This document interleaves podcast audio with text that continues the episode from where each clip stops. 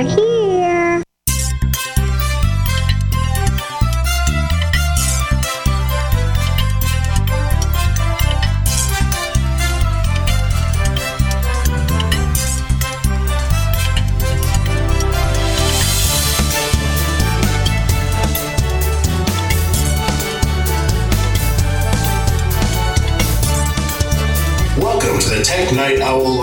The show for PC users who can handle the truth. And now, here's your host, Gene Steinberg.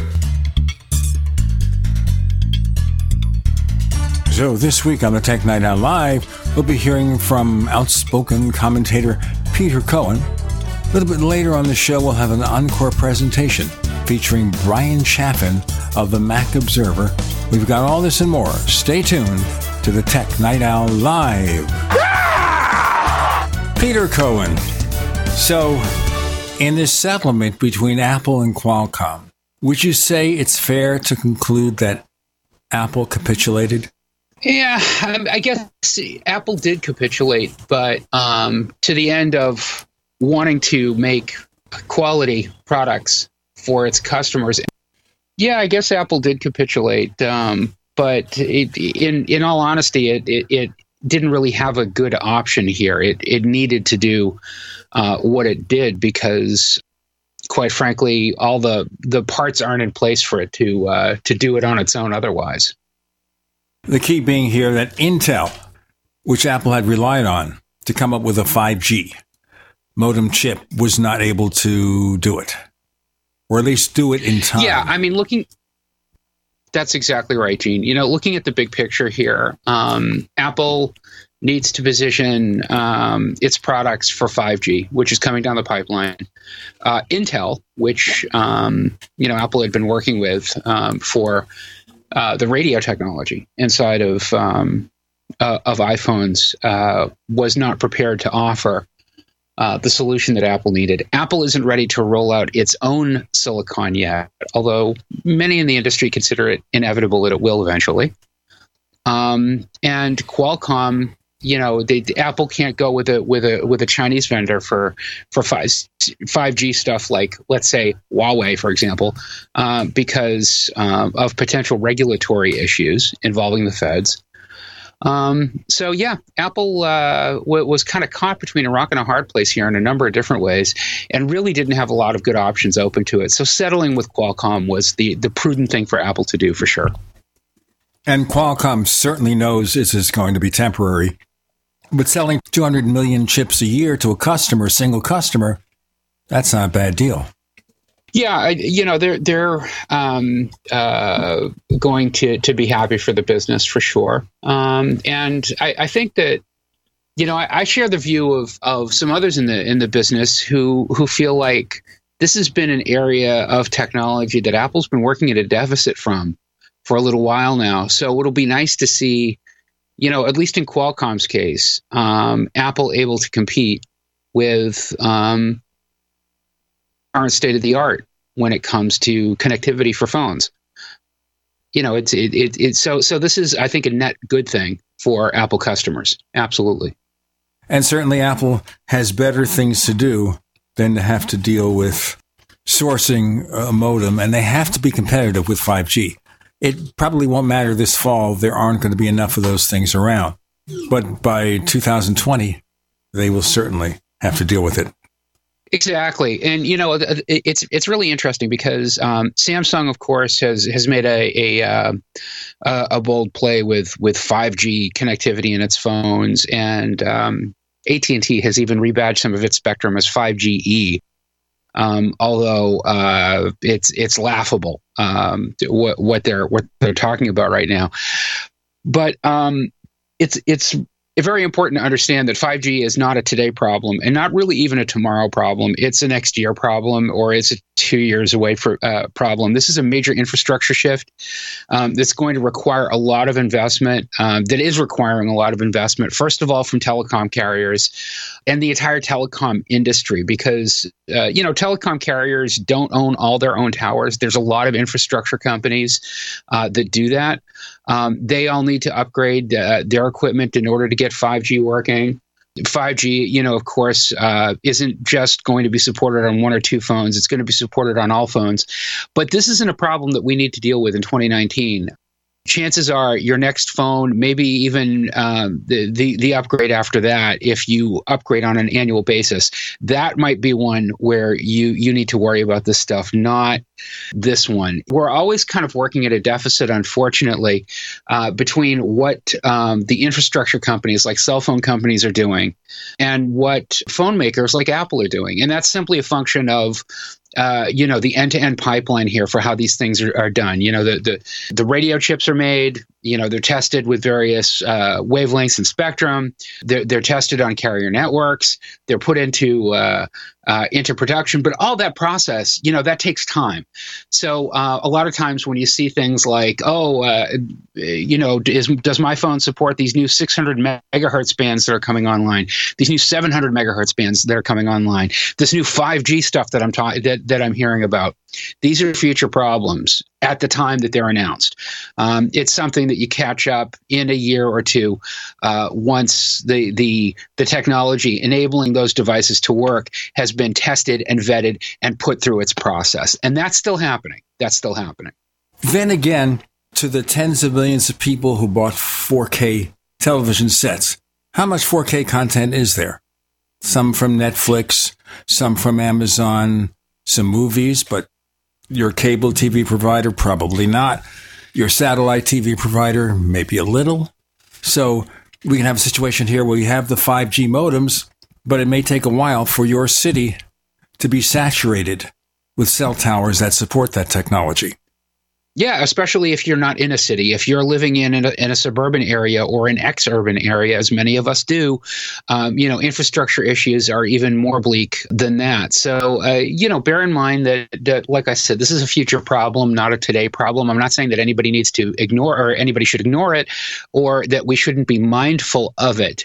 But um, within the context of making hard decisions about how we're going to spend our money on consumer electronics this year or next, probably isn't a real issue that we need to deal with right now.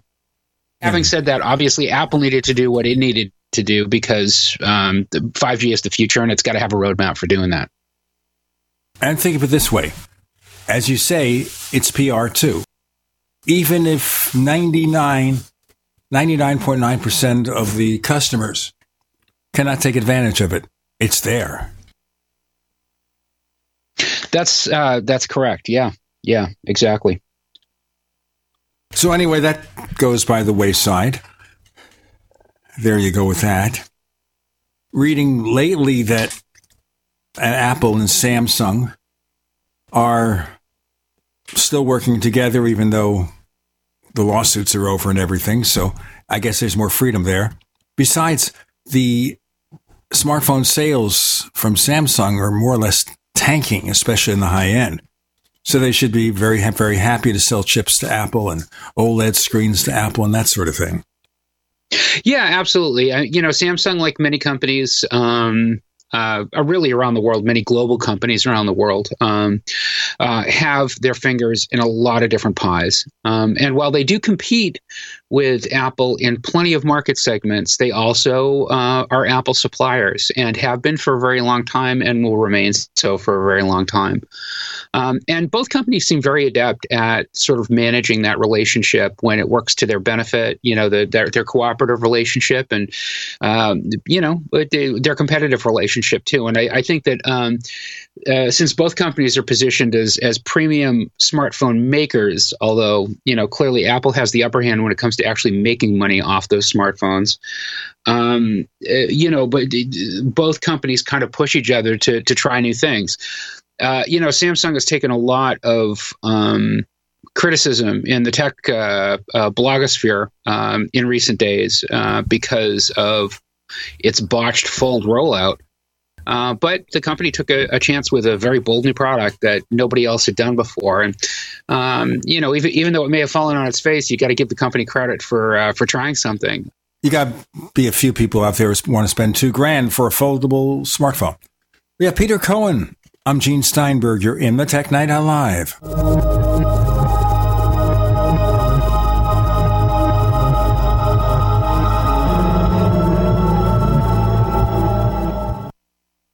Attack of the Rockoids has been well received by critics and readers alike. It's a thrill a minute story you'll never forget. A former U.S. military intelligence officer is haunted by intense dreams about a beautiful woman pleading for his help after a terrible battle in outer space. But the dreams turn out to be true and thrust him into a telepathic love affair with a woman whose faraway planet is intent on destroying the Earth. And now the gripping tale continues in The Coming of the Protectors. It's the second book of the Rockoids trilogy, a galaxy spanning adventure that pits our hapless heroes against powerful, fanatical enemies that threaten the lives of freedom loving beings everywhere. Attack of the Rockoids and The Coming of the Protectors. Classic science fiction at its best, available now. For more details, visit rockoids.com. That's R O C K O I D S dot com. Hi, my name is Lily. My mom and dad used to fight about money all the time. Then one day I heard them talking about this guy, some uncle I never knew called Uncle Sam. Well, they say this Uncle Sam guy wanted them to pay him like a gazillion dollars, and they didn't have a gazillion dollars. So they called this company they heard on the radio called the Tax Doctor. And the Tax Doctor worked with Uncle Sam's people. I think they're called the IRS. And they were able to work it out so my mom and dad didn't have to pay Uncle Sam very much money at all. So now mom and dad are happy, and I'm happy too. Thanks, Tax Doctor. If you owe $10,000 or more to the IRS or state, call now and pay less. 800 985 1610. 800 985 1610. That's 800 985 1610. Bacon lovers, we ship free. Try our amazing bacon. No refrigeration required. Proprietary value added packaging provides 10 years shelf life and protects the leanest, thickest, center cut, fully cooked bacon in America today. Ready to eat right from the pouch or warm and serve. Savory and delicious. Wholesale price for your everyday use. Order today at readytoeatbacon.com. Readytoeatbacon.com. Hello, I'm Mike Lindell, the inventor of My Pillow, and like all of you out there, I had problems sleeping. Pillows would go flat, I would flip flop all night long, I would wake up with a sore neck, maybe a headache, or feel like I needed a nap even though I slept eight hours. When I invented My Pillow, I wanted it to where you can move the patented fill to give you the exact support you need as an individual, regardless of sleep position. My Pillow will get you into that deep REM sleep faster, and you will stay there longer. It's not about how much time we spend in bed; it's about how much of that quality sleep we get. I do all of my own manufacturing right here in the United States. I have a 10 year warranty. You can wash and dry my pillow, and I give you a 60 day money back guarantee so you have nothing to lose. And here's my best offer ever you can buy one of my pillows and get one absolutely free. Go to mypillow.com or call 800 870 0305 and use promo code GCN. That's mypillow.com or 800 870 0305 with promo code GCN. Both my legs were amputated due to an IED. It's when you start to try to get back into like an everyday life. I absolutely felt like I lost some of my purpose. There must be something more. When DAV came into my life, they gave me a new mission. I could still be a productive member of society, could still support a family. The DAV gave him that sense of structure and purpose again to get his life back together. Visit DAV.org to learn more about our mission.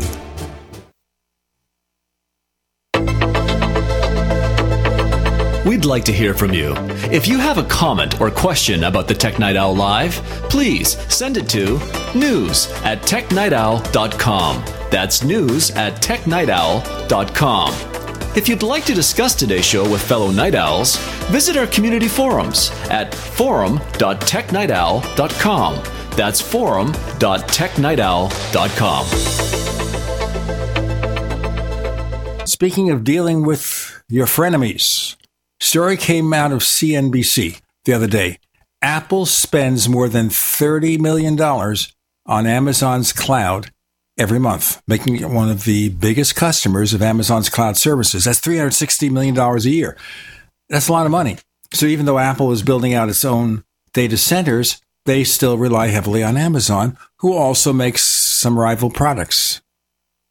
Yeah, again, you know, and when Apple started using uh, Amazon Web Services, it was at a time where um, Apple's own cloud infrastructure, which was much less sophisticated and deployed and far-ranging as it is now. I, I know that that Apple um, likes to remove external dependencies whenever it can, uh, so I can't imagine that Apple is growing its Amazon Web Services footprint dramatically. You know, again, it makes sense cooperatively and competitively um, for for Apple to uh, you know have that flexibility. Certainly, and probably you'll see an Apple TV app on Amazon Streamer. I think you're going to see it on the Roku. They were making a deal for that.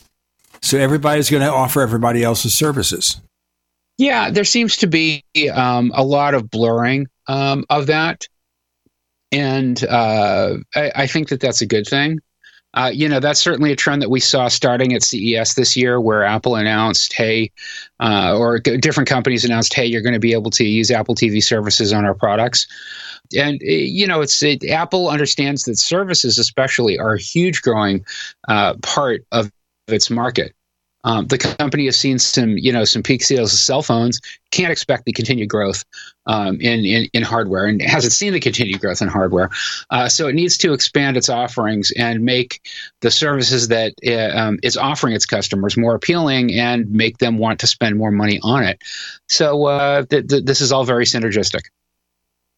So at this point, and we're looking now at a month after Apple had their event and some people have told me I should not refer to it as a upfront presentation. It was more to convince Hollywood. Look at the big names we've got. Don't you want to be among them? Yeah, you know, in in uh, in modern parlance, Apple's uh, event was sort of a weird flex, but okay. It was not really directly aimed at consumers in any meaningful way uh, because really it, what it amounted to was a series of coming soon announcements. And you know painting in very broad strokes very high level stuff this is what we're doing with apple tv plus. This is the future of entertainment. This is you know we're bringing some some high concept stuff here by bringing in big players like oprah and uh, steven spielberg and these other luminaries um, who are going to be great storytelling. And there was a lot of talk about this you know a lot of talk about em- uh, empowering storytellers and uh, you know making the story the thing and so on. And that that's all very good uh, very high level uh, very cerebral stuff but uh, the proof of the pudding is in the eating, as the old expression goes. And you know, this is this is a, a nothing um, sandwich for us so far. So when the new services launch, then we'll have something to talk about. But I, I agree with with that consensus about you know it it not really being very substantive. What concerned me a little bit are the stories that Tim Cook is sending these little memos to producers to be more friendly I guess he doesn't want edgy content. He doesn't want grim content. You know, even Disney has stuff that isn't just PG. Yeah, but Disney is also, um, you know, got its its tentacles in everything these days. So uh, let's let's not use Disney necessarily as as the litmus test for for how Apple should conduct itself as a media company. You know, we need to be careful when we're hearing things about the conversations at a high level that that Apple or that Tim Cook is having with media executives and how they're positioning this. We really don't know you know closer closer to my home anyway because i've i've as you know gene written about games now for more than 20 years. Um, so it's an area of intense personal interest to me. The announcement about apple arcade was very significant. I think that um, there's a lot of opportunity here for apple to bring a very meaningful uh, service uh, to market for people who like to play games but may not identify themselves as traditional gamers, you know, the hardcore gaming elite, uh, you know, the people who spend money every month on, you know, the latest releases on Steam or GOG.com or wherever they're getting their games. You know, this is something aimed maybe a little bit more of a broad market uh, than, than that. Again, Apple seeing services as a, a growth area for it, and having an opportunity here to put its imprint in this in a way that's very unique and uh, really exciting, I think, for a lot of consumers. But again, the proof of the pudding is in the eating. We really won't know how much substance and what sort of depth and breadth we're talking about until the service actually launches or until Apple's ready to share more details. Some of that might come with WWDC, but in all likelihood, it's it's it's going to get kicked down the uh, the road a little bit until Apple's ready to do do a general rollout. And that's fine too. Of course, the other thing is here, Apple has to know, obviously, what the other companies are offering. So, how does Apple differentiate itself? Because Oprah is involved, because J.J. Abrams and Steven Spielberg are involved. How are they going to make a difference? Well, bringing the, the conversation back to Apple Arcade for a second, I think that they're um, the, the Apple's making it itself or it, its authority known in, in a very significant way. In that it's not just encouraging um, third party developers to support Apple Arcade. It's actually putting development money down and helping companies bring products to this new marketplace that it's creating um, and doing it in a way that complies with what Apple wants. Because what Apple has told customers is you will pay one flat rate for this per month. You will not be uh, harassed for in app purchases. There will be no more uh, expenses that you have to incur here.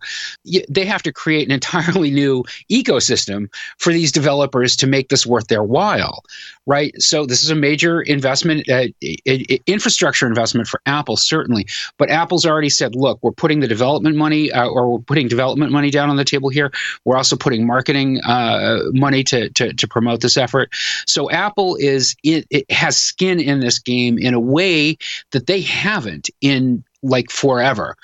They've let that business of selling games on the App Store create itself on its own. It really didn't do anything to to provoke that or promote that. It was just, you know, a reaction to the marketplace.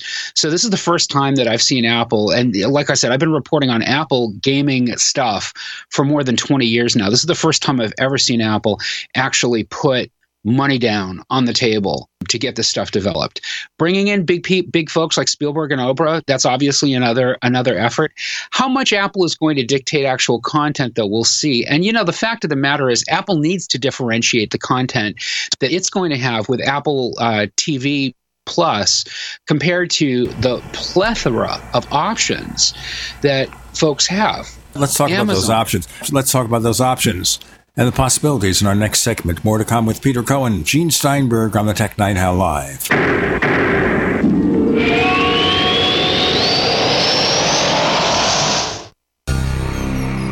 Thank you for listening to GCN.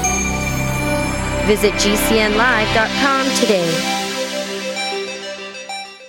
Most of you know that heart disease is the number one silent killer in the U.S. What if I told you for just $54.95 a month you could fight against heart disease naturally? At Heart and Body Extract, we've been helping thousands of people get back to a healthier heart. Don't just take my word for it. Check out all of the success stories at hbextract.com or to order call 866-295-5305. That's 866-295-5305. hbextract.com. Don't risk it when you can take charge of it. The United States of Empire is a book that claims the United States is the empire of the world. George Washington had warned us against foreign wars. The United States of Empire shows that World Wars I and II left England broken. Its former colony, the U.S., had to save the empire. Was there ever a vote? Who do we fight for? The deep state began with World War I. The United States of Empire by James Dunn. Available at Amazon Books.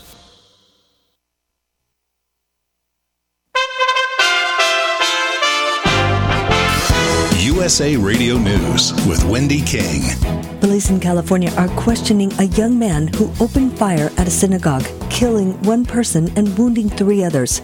San Diego Sheriff Bill Gore. John Earnest, date of birth 6899. He's 19 years old and as far as we can tell, has had no prior contact with law enforcement. He says the shooting may not be Earnest's only crime. We're looking into the possibility of his involvement in the mosque burning in Escondido back a month ago. What ties him to that? Some of the digital evidence that we're reviewing right now. President Trump had this America's heart is with the victims of the horrific synagogue shooting in Poway, California, just happened Our entire nation mourns the loss of life, prays for the wounded, and stands in solidarity with the Jewish community. This is USA Radio News.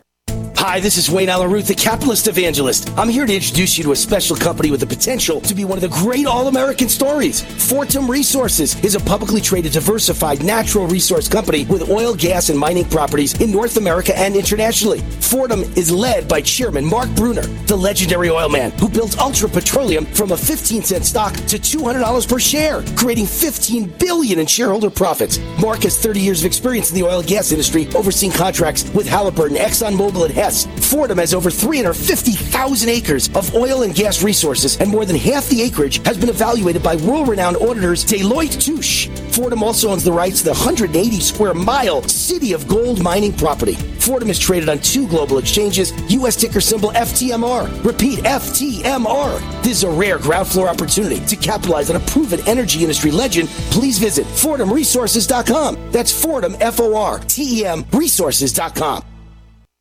The Genesis Communications Network is one of America's premier broadcasters of captivating talk radio. We thank you for listening. Now, just imagine there are thousands of people who are just as passionate about radio as you are. But what you may not realize is how easy and affordable it is to advertise with us. Radio commercials for your business could be heard on hundreds of radio stations across the U.S. every day.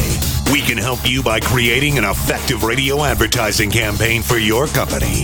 From script writing to producing your commercial, just like the one you're listening to right now. No other network provides the level of customer service we do. When it comes to radio advertising, we are your one stop shop. And no matter how big or small your business is, we can help. Email us at advertise at gcnlive.com, and an experienced advertising executive will help you take the first step towards driving more customers to your business or website. Advertise at gcnlive.com. Easy, affordable, effective. Live with Gene Steinberg. It's the Tech Night Owl. Because you never know what's going to happen next.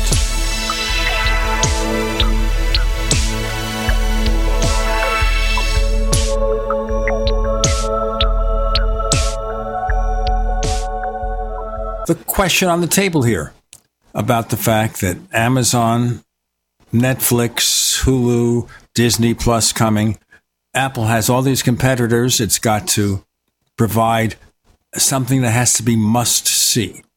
You can buy so many streaming services. Why do you pay whatever Apple charges for Apple? Does the fact that Steven Spielberg is bringing back a 30 year old TV show? uh, maybe it will work. Is it matter that Oprah's involved? I don't know. You know, Oprah has a specific audience. It's not me. J.J. Abrams, well, of course, he's worked with the Star Wars lately, and he did the Star Trek reboots. I don't know. What do you think? Yeah, I mean, there, there's some A-list talent there, uh, but it's not a guarantee of success. Nothing is, especially in something as fickle and trend focused as entertainment and streaming entertainment. Um, you know, it's still a very much it's a changing marketplace, but it's not like it isn't an established marketplace. And Apple is planning disruption. I think we just need to take a step back and let Apple do what Apple's going to do. And it's, you know, th- this is not like an overnight thing. This is not something that Apple is going to pop into whole cloth existence in September, let's say, at an event. Um, and it'll be completely formed. This is something that we're going to see happen over the course of uh, months, if not years. Well, this is the big thing here. Everyone's going to prejudge Apple. They will succeed, they won't succeed. All we know is about the shows because stuff like that gets in Variety and the Hollywood Reporter. You can't keep a secret that they're casting calls for players, that deals are being made. There's no way to keep a secret. But it's still, Apple can right. market it in many thousands of ways. Yeah, absolutely. Absolutely. And you're right about prejudging too. And, you know, this is one of the unfortunate things about you know apple's position these days it's really interesting. You know those of us who have covered uh, apple for a long time in tech journalism of course remember the old days when apple was beleaguered and apple was going out of business and apple couldn't do anything right. Um, and apple only had a tiny you know part of the the pc market and it seemed like it's uh, uh, it was in it into its sunset days and you know then the, the company had one of the most remarkable rallies in in the history of of American business and you know has become uh, such a dominant player uh, in global consumer electronics. It's it's very easy when when you are one of the highest profile companies in the world um, to be the target of a lot of prejudging from people who think that they know what you're doing, or um, you know, people who think that they have a better idea of how to do what you're doing uh, than you do. But this is this is par for course, and it's nothing new, and it, thus it ever was, and thus it shall ever be. I think. Of course, to those critics who say Apple should do this, I would ask them, how many multinational corporations have you run? And do you know about the advantages, the trade offs, the compromises you have to make to get what you want?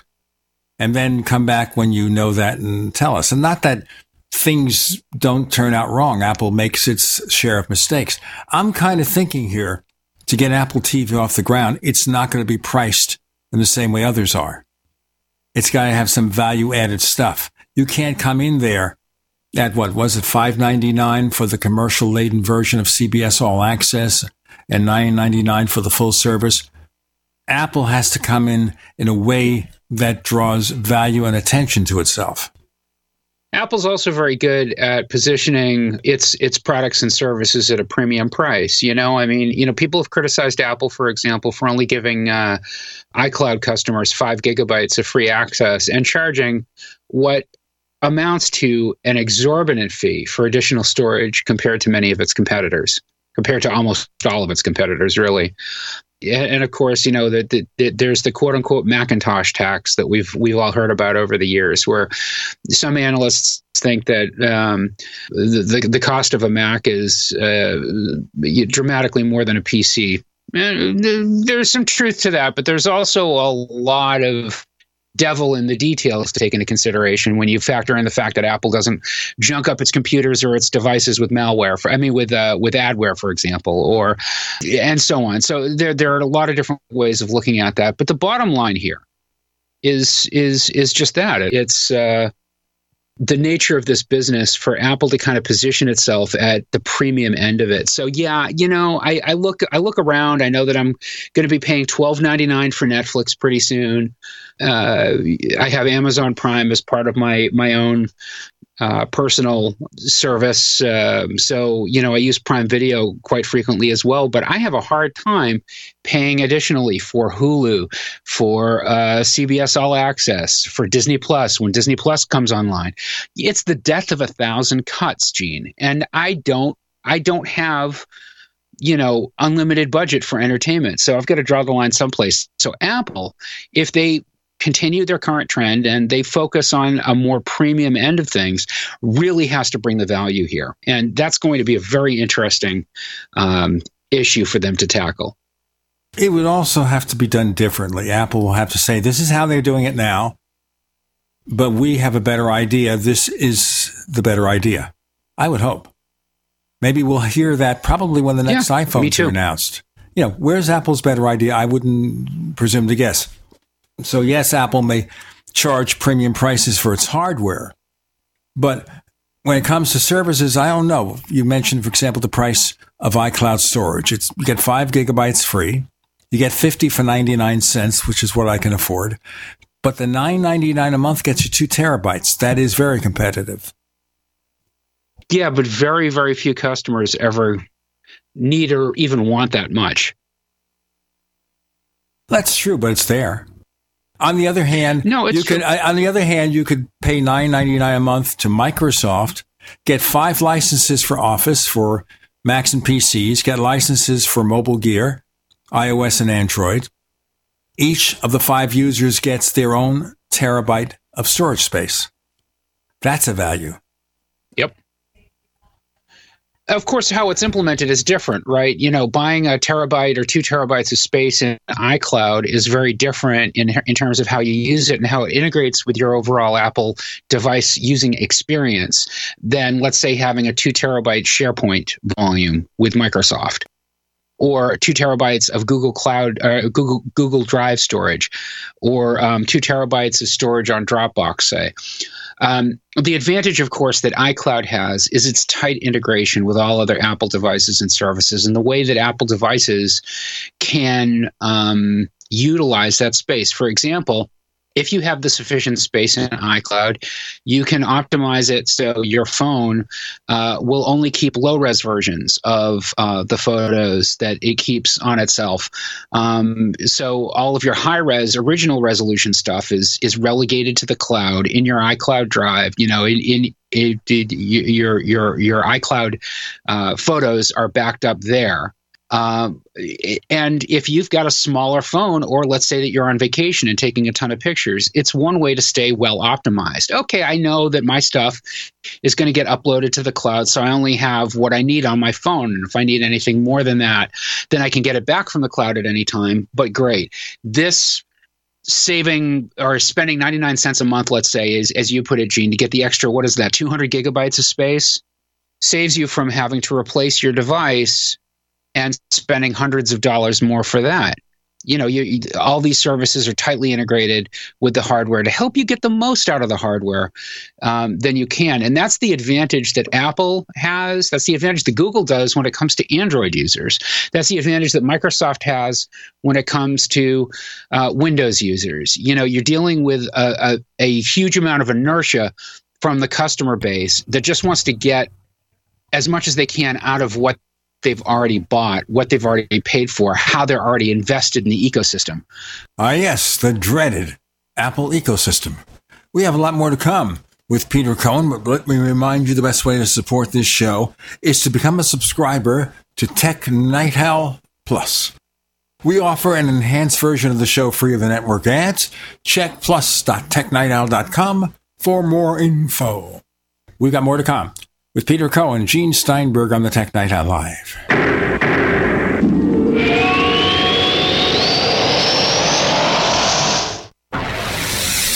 You are listening to GCN.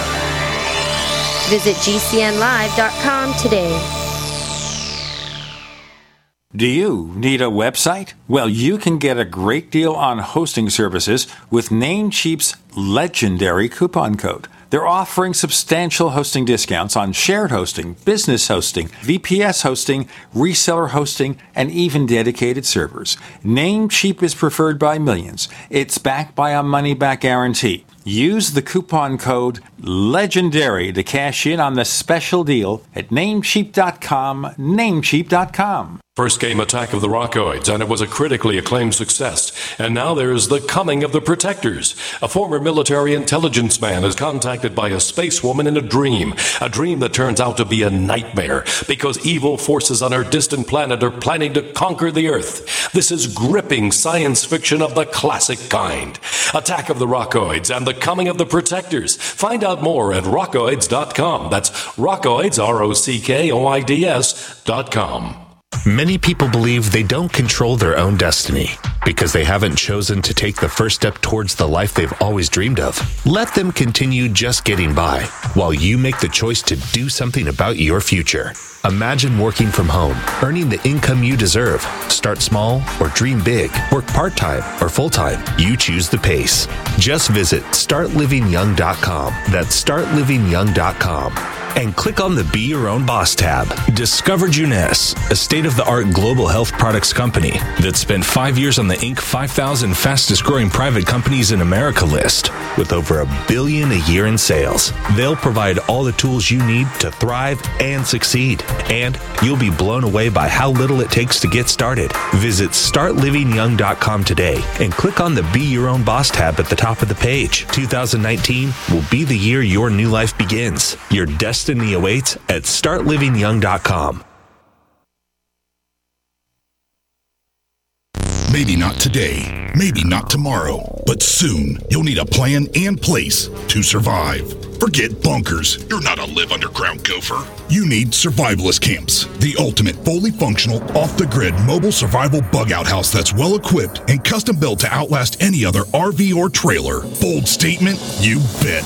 See them now at survivalistcamps.com. That's survivalistcamps.com. Trust your family survival to survivalistcamps.com.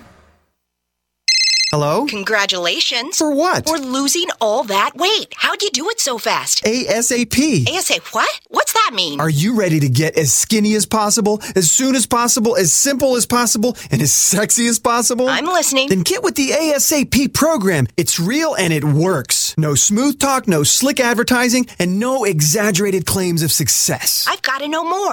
Welcome to ASAP, as slim as possible. Whether you have 10, 20, or 50 pounds to lose, ASAP is your weight loss answer. ASAP targets the abnormal fat reserves and makes them available to be burned as fuel and contains no caffeine or hormones. Order ASAP at wholesale prices or join the team to share the business with others. Go to gcnteam.com or call 855 GCN Mall. That's 855 426 6255. GCNteam.com or 855 426 6255. Lose weight and look great with ASAP, as slim as possible.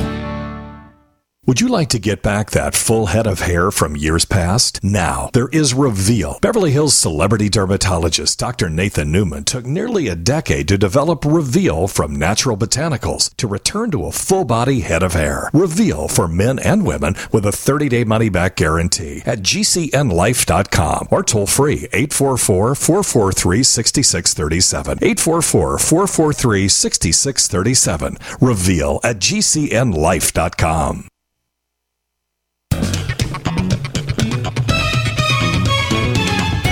know what's going to happen next?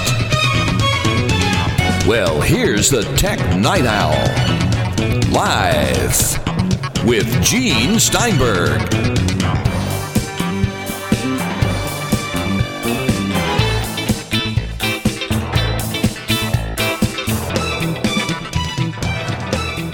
As a side note here, speaking of value, the reports are that Apple is selling a lot more iPhone 10Rs than 10S or, or 10S Max. Obviously, it's you know hundreds of dollars cheaper. You get 96% or 98% of the features of the more expensive models, and it makes sense. But that does that tell Apple, you know, play more towards the value part of the market, still premium priced, but customers are getting most of it. Now, I'll go to the iPad as an example. We have the iPad Pro. A new iPad Air came out and it offers, I'd say, 90% of what you get for the iPad Pro for $300 less. Yeah, that's exactly right. They definitely lowered the boom there with the new iPad Air, whatever version of the iPad Air this is now. I think it's called just iPad Air. We don't have two and all that stuff. Right. Yeah. Well, I mean, there already was an iPad Air 2, right? So this would be the three or something. I don't know. Apple's naming stuff confuses me sometimes. Having said that, yes, you're right. And you know, this is one of the problems that I think Apple has, by the way, is that they're blurring the lines in their product segments an awful lot these days. It's reminding me a little bit of the bad old days of the Performa 4650 and stuff like that. You know, how, how do we keep differentiating the different products in Apple's uh, uh, in, in, Apple's product lines. You know, there's there's there's a lot of of carryover of features um, and a lot of confusion, I think, in customers' minds. Regular muggles. I'm not talking about the nerds who maybe listen to this show or um, you know search the stuff out on the web like you and I do, Gene. Uh, but for the, the average mom and pop walking into an Apple store or a computer store that sells Apple products, there's a lot more confusion than there is really straightforward about, oh, this is what I'm looking for. This is the product that meets my needs. The days of that that great four box configuration that Steve Jobs would show on stage when they were introducing a new product saying, okay, this is this is our product segment. We've got a pro product. We've got a consumer product. We've got, you know, a portable product. We've got um, a desktop product. And that was pretty much it. those days are over. There's a lot of differentiation, a lot of gradation in these different products. You've got the iPad and the iPad Pro and the iPad Mini. You've got the AirPods. You've got the Powerbeats Pros. You've got the AirPod 2s. You know, you've got HomePod. You've got, um, I'm assuming that another version of HomePod is coming out soon. Uh, you got the 21 inch iMac. You got the 27 inch iMac. You've got the iMac Pro. You know, there's a lot of blurring the lines. And it's great to offer consumers choice, but, you know, there's a certain tyranny involved in that level of choice that Apple needs to stay mindful of. And I don't think that they've done a very good job of that in the past few years. It is therefore the Pod Pod. They're going to come out with a Pod Pod soon. I have no idea what product that will be, pod. but that will get right. A is pod like pod. A, is, is a pod like- pod. Yeah, it just crashed in on itself. I'm sorry about that. Anyway, you know, I agree with you about the differentiation between models. Like, for example, we look at the Mac line. Let me just bring up the Mac line here so you can hear my silent keyboard. And you go to apple.com slash Mac and you see the MacBook and the MacBook Air. And you know, I don't understand where the user case for MacBook is anymore with the MacBook Air for less money. Yeah, yeah, it's a little curious. You know, the MacBook Air, you know, is is is is wedged in there because it's been a popular uh, product for Apple for a number of years, and its product, its its popularity is not waning. People love it. Um, consumers love it. Business people love it. Um, students love it, especially. It's a very popular uh, computer for students to carry around on campuses.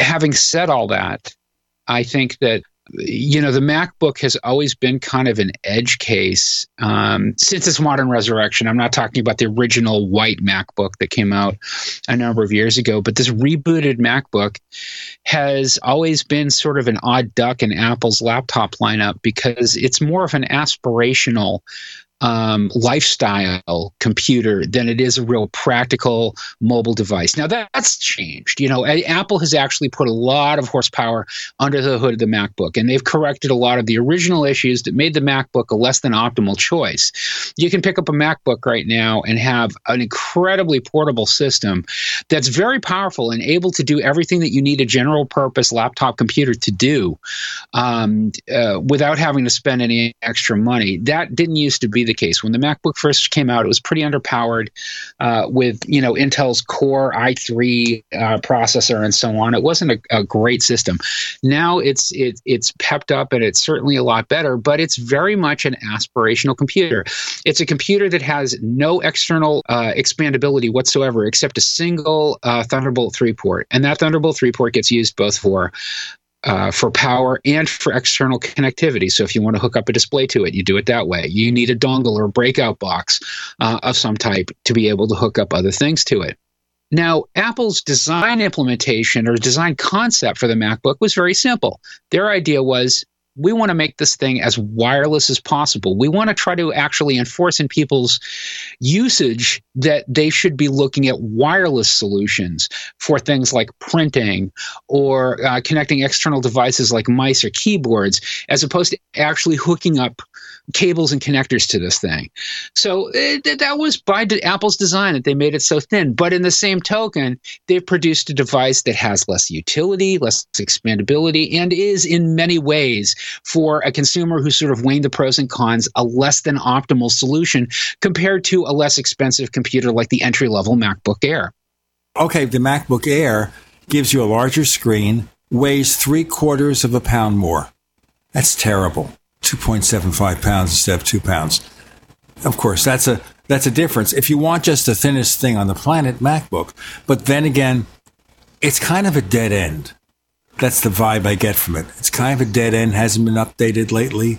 Right now, the only updates left in the Mac line other than the MacBook are the iMac Pro and the promised Mac Pro. Everything else has been covered. Yeah, that's true. That's true. Um, and let's face it, there's kind of uh, there's been sort of a, a a, a, few stumbling blocks that that Apple has encountered um, when it comes to uh, making Macs that it's got to address. You know, like I'm thinking, of course, about the MacBook Pro um, uh, keyboard issue. Uh, we're now in this third generation of this butterfly keyboard mechanism design, um, and Apple, it, you know, even recently acknowledged that people are still having problems uh, with the keyboard. Now, Apple says that it's a, a small number, and I, I, accept that on face value uh, when compared to the the actual number of Mac users. But I posit that that small number is a larger number of people experiencing keyboard failures than were experiencing keyboard failures prior to the introduction of this new design. And that's why some bloggers, including myself, are calling for Apple to just to scrap this design and start fresh. Start with a fresh piece of paper. Give us a new keyboard that doesn't suck. Remember, even if it's just 1%, or one half of 1%, or one tenth of 1% of Mac users encountering these problems, that's a big number. That is, yeah. I mean, that's that's thousands and thousands of people. Speaking of MacBooks, a feeling here that the iPad is becoming more of a MacBook. Allegedly, according to published reports, and we can talk about it, we'll know in less than two months what Apple's going to do. iOS 13, Lucky 13, will have support for a mouse, an input device like a mouse or a trackpad for iPads. What do you think? You know, we've seen a real uptick um, over the course of the past few years, ever since the inter- introduction of the the iPad Pro, this acceleration of um, Apple positioning the the iPad more and more as a device that's ready for um, uh, digital professionals to use as their entire uh, workstation, uh, you know, something to replace a laptop. So it, it, it would seem, at least on on a, a, superficial level, for it to make sense for Apple to eventually incorporate some kind of uh, external input um, system into iOS because um, more and more people are buying iPads. They're getting um, they're either getting Apple keyboards for them or uh, you know the Apple keyboard cases, or they're getting third party keyboard cases, and they are using them. But um, you know it's it's dissimilar still to using a laptop, and that's a muscle memory issue for people. That's also just easier interface issue for people. So I, I, would be very happy to see Apple incorporate some sort of limited trackpad or mouse capability uh, into iOS. How it actually gets incorporated, though, is a different story because obviously iOS is a touch-driven interface. It, it, it's just fundamentally the UI is is shifted in a way that it is designed to interact with directly by pressing things on the screen, as opposed to using a third-party device like a mouse or trackpad to position a cursor over things. Let's get this thing over. Two more seconds with Peter Cohen on the Tech Night Owl Live.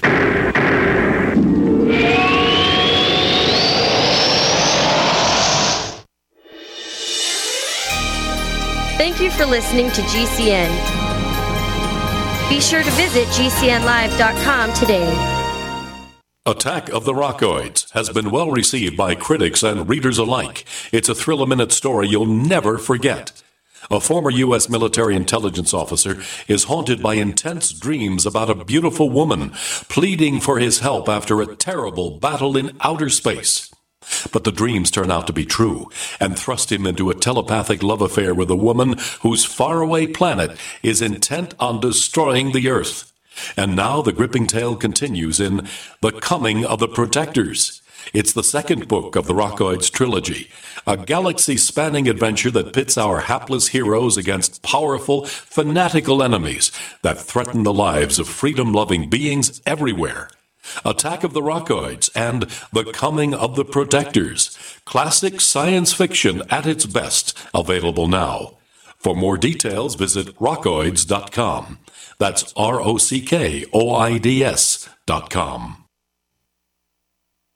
Do you feel like many of us? All the distractions in the world taking our minds and focus off what really needs to get done day to day? Well, Jeunesse has a dietary supplement called Mind to help with mental distraction and it supports memory function. Go to gcnlife.com now to check it out. You're only at your best when your mind is at its best. Go to gcnlife.com or call toll free 844 443 6637. That's gcnlife.com or 844 443 6637. Complement your health with hemp derived cannabinoid oil. We've always believed that the closer to Earth, the better it is for our bodies. Our hemp derived cannabinoid oil is phytocannabinoid rich, full spectrum, and organically grown. Finally, hemp made easy, clean, and effective. GCNhemp.com or call 877 878 4203. That's right, we cut through the red tape. It's now available at GCNhemp.com or call 877 878 4203. To Tech Night Owl Live, where you never know what's going to happen next. And now it's Uncle Gene. Yeah, it's him.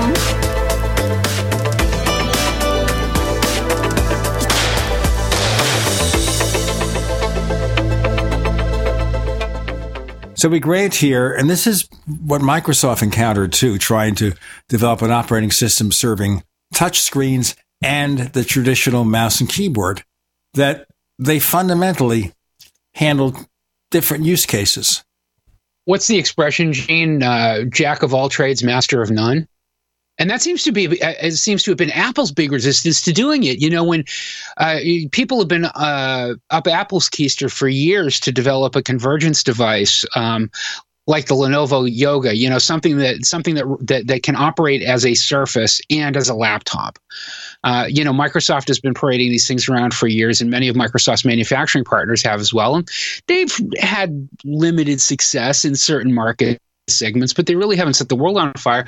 But still, analysts say, hey, Apple, why don't you do this? And the answer that's come back from Apple executives over and over again is that we feel like Mac users and iOS users are interested in having fundamentally different experiences with their devices. And we're not trying, we're trying to uh, blur the lines where it makes sense, but we're not trying to force iOS users to use a Mac any more than we're trying to force Mac users to use iOS. Except have this program now to allow you to develop an iOS app that will run on a Mac. And some apps have already come over, but this way it will be open to third parties this year. So you'll be able to get the apps that were originally designed for touch interface on your Mac.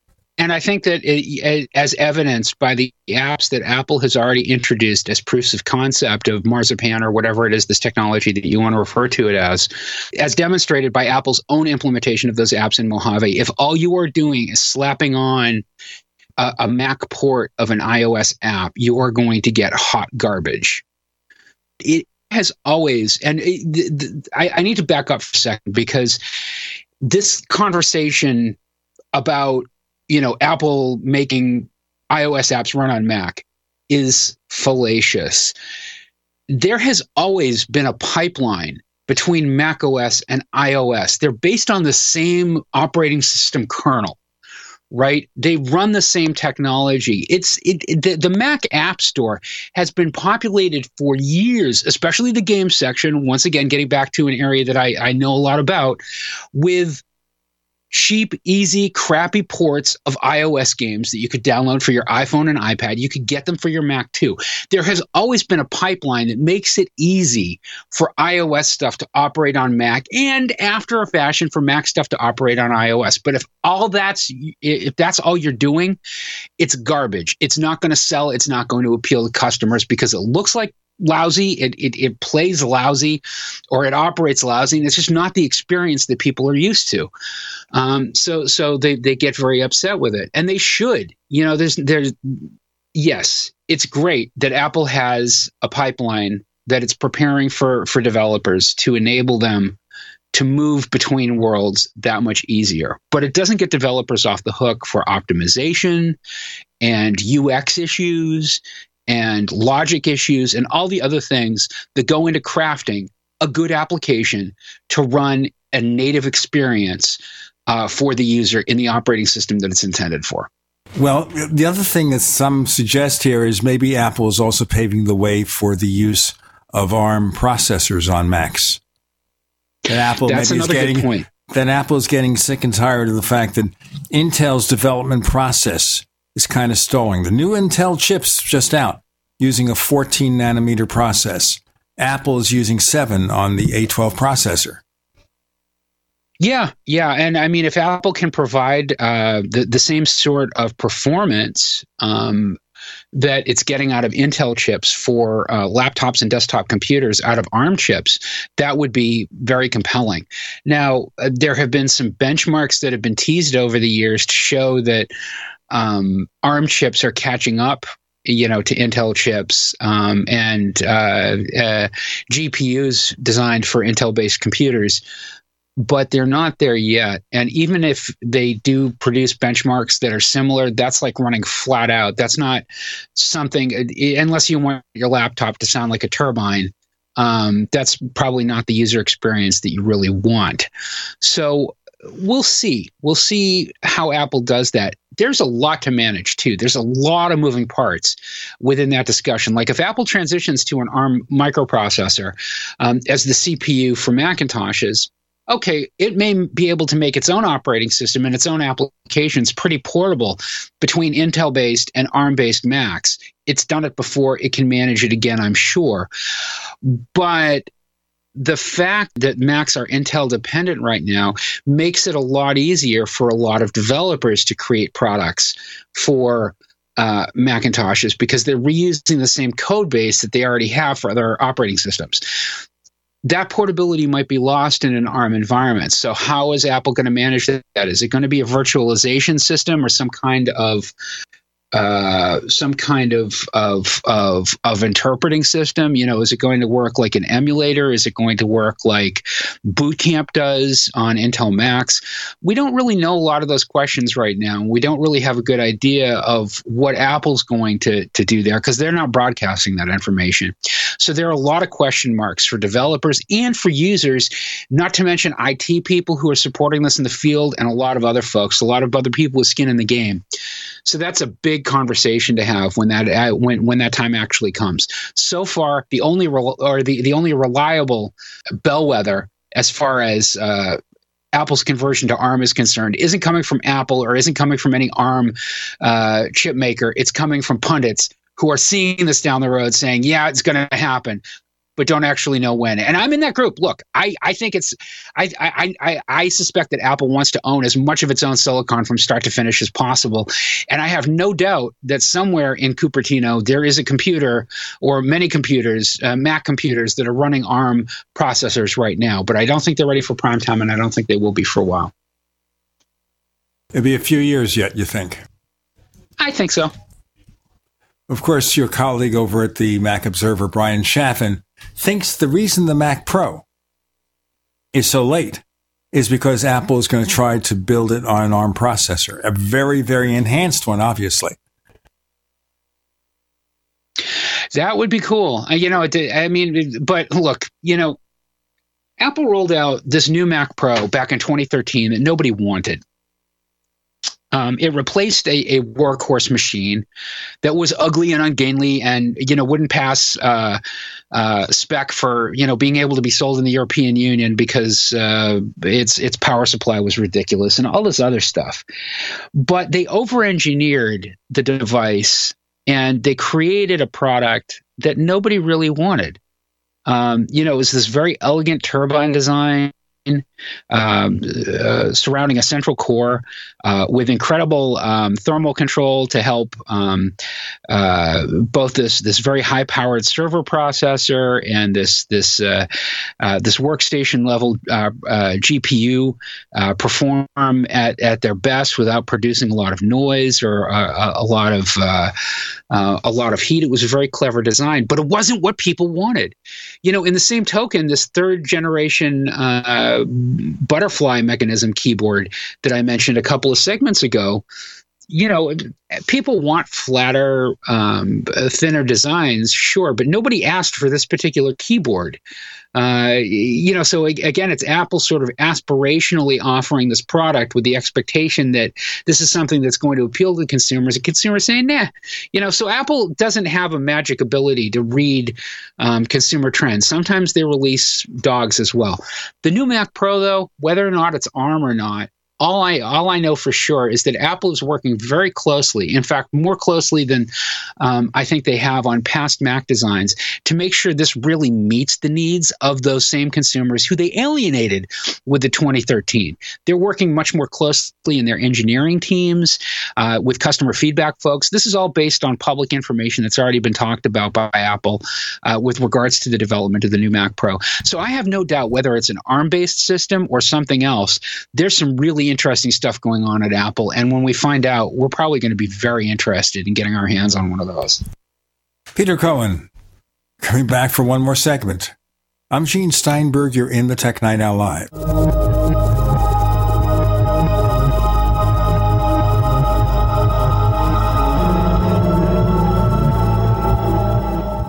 Attack of the Rockoids has been well received by critics and readers alike. It's a thrill a minute story you'll never forget. A former U.S. military intelligence officer is haunted by intense dreams about a beautiful woman pleading for his help after a terrible battle in outer space. But the dreams turn out to be true and thrust him into a telepathic love affair with a woman whose faraway planet is intent on destroying the Earth. And now the gripping tale continues in The Coming of the Protectors. It's the second book of the Rockoids trilogy, a galaxy spanning adventure that pits our hapless heroes against powerful, fanatical enemies that threaten the lives of freedom loving beings everywhere. Attack of the Rockoids and The Coming of the Protectors. Classic science fiction at its best, available now. For more details, visit rockoids.com. That's R O C K O I D S dot com. Hello, I'm Mike Lindell, the inventor of My Pillow, and like all of you out there, I had problems sleeping. Pillows would go flat, I would flip flop all night long, I would wake up with a sore neck, maybe a headache, or feel like I needed a nap even though I slept eight hours. When I invented My Pillow, I wanted it to where you can move the patented fill to give you the exact support you need as an individual, regardless of sleep position. My Pillow will get you into that deep REM sleep faster, and you will stay there longer. It's not about how much time we spend in bed; it's about how much of that quality sleep we get. I do all of my own manufacturing right here in the United States. I have a 10 year warranty. You can wash and dry my pillow, and I give you a 60 day money back guarantee so you have nothing to lose. And here's my best offer ever you can buy one of my pillows and get one absolutely free. Go to mypillow.com or call 800 870 0305 and use promo code GCN. That's mypillow.com or 800 870 0305 with promo code GCN. Any place, anywhere. Radio remains the most intimate of all forms of media. At home, at work, in the car, on smartphones. Over 90% of consumers still listen to radio every week. That makes choosing radio as a place to advertise your business one of the best decisions you can make. Email advertise at gcnlive.com and partner up with an experienced GCN representative. Advertise at gcnlive.com. Easy, affordable, effective.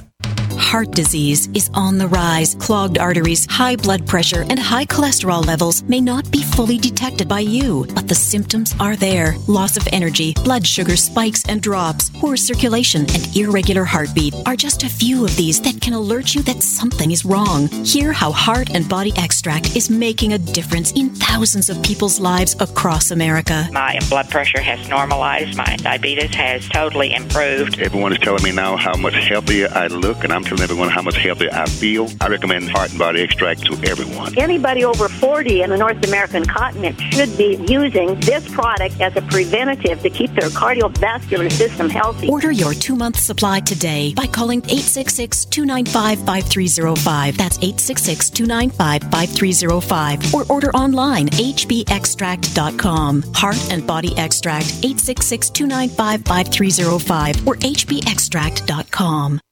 Maybe not today, maybe not tomorrow, but soon you'll need a plan and place to survive. Forget bunkers. You're not a live underground gopher. You need survivalist camps, the ultimate fully functional, off the grid mobile survival bug out house that's well equipped and custom built to outlast any other RV or trailer. Bold statement? You bet. See them now at survivalistcamps.com. That's survivalistcamps.com. Trust your family survival to survivalistcamps.com.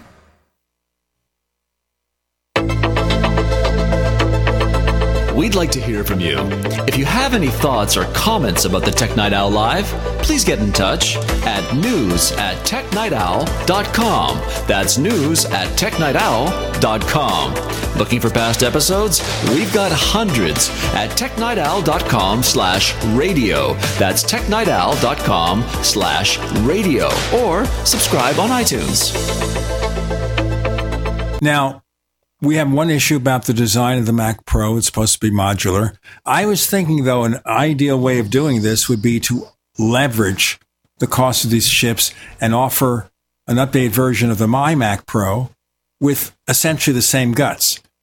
Obviously, you'll have the expandability on a Mac Pro, so you have the choice.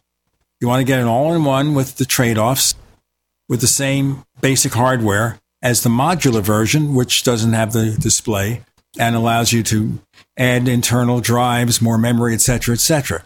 Don't you think that would be a good marketing ploy if it happens? Yeah, indeed. Uh, the, another fanciful design that I've seen that I would really love to see come to fruition actually is um, this idea of sort of a Lego brick Mac Pro. You know, the idea that you could p- buy multiple Mac Pros and stack them together with some sort of proprietary connector and sort of build your own Franken Mac depending on what your needs are. You know, you get you buy one module maybe for the GPU and another module for the CPU, another module for uh, digital audio processing, and build yourself a really terrific workstation out of modular components the early rumors that I've I've read and and some stuff that I've read since then bolstering this does does suggest that modularity is a key design concept of the new Mac Pro one way or the other. But how much modularity that actually translates into, again, the devil is in the details, and only Apple will be able to answer those questions for us. Again, we're weeks away when this happens. Yes. And by the way, mm-hmm. speaking being very close, we're doing the show on the 26th of April. It'll be heard on the 27th. Apple is going to release its financials when? April 30th. So we can't project what Apple's going to say maybe next week. We'll do some coverage of it. This week, I just going to leave it because whatever you hear will be out of touch, out of time by the time many people listen to the show. Not everybody hears it at the appointed time Saturday night. It's different in radio now. Some people, most people, download the show from our site, through iTunes, from GCN. They'll hear it Monday, they'll hear it Tuesday. And if we were to predict something now, we'd come across like idiots. So we're not going to do it. yes, indeed. It won't stop the cable TV talking heads from doing it. Obviously, they'll have something to say. How bad were iPhone sales? What about published reports that the iPhone sales ticked up in March in China. Who knows? Last thing I want to talk about is Facebook. Facebook is saying they face a fine of up to three to five billion dollars from the Federal Trade Commission in the U.S. Now, some people have observed that's a drop in the bucket. You know, it's like you spending a, a ten dollars. If Peter Cohen spends ten dollars, it's like Facebook spending three billion dollars to pay a fine. That's not even a slap on the wrist it's a massage of the finger. Don't you think? Yeah, I mean, what their their 2017 revenues were more than 40 billion dollars. So 5 billion dollars wouldn't be, you know, would be material. I mean, don't get me wrong. It, it, it, I'm sure it would affect their earnings, and that's why they mentioned it. Um, but first of all, you know, whether or not that's actually what the the feds have been sort of broadcasting to Facebook that, that they're they can be expected to pay, who knows? But whatever it is, Facebook's revenue model is rock solid. Facebook is making lots of money. Uh, Facebook, you know, Facebook's advertising model is is is still a really solid uh, revenue generator for the company. So regardless of whether it's five billion or more than that, um, I suspect that they're going to be able to shrug it off and keep going. The question is here: What difference does it make? If it's a line item on your financial statement, it doesn't mean anything. That's correct, yeah. It only has value if they learn from having to pay that money. If they don't learn anything from having to pay that money, forget about it.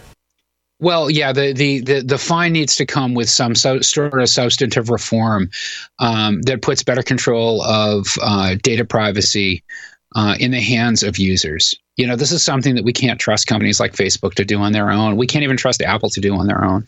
There needs to be, uh, I think anyway, a, a very clearly delineated uh, framework for doing this. Unfortunately, uh, the bureaucrats in Washington have um, have let uh, Silicon Valley work unregulated for way too long, and um, the the result has, in some ways, you know been a degradation of society. If you take a look at the effect that social media like twitter and facebook has had on public discourse and politics and everything else you can't really walk away from that saying yeah you know everything's coming up roses you know everything's great.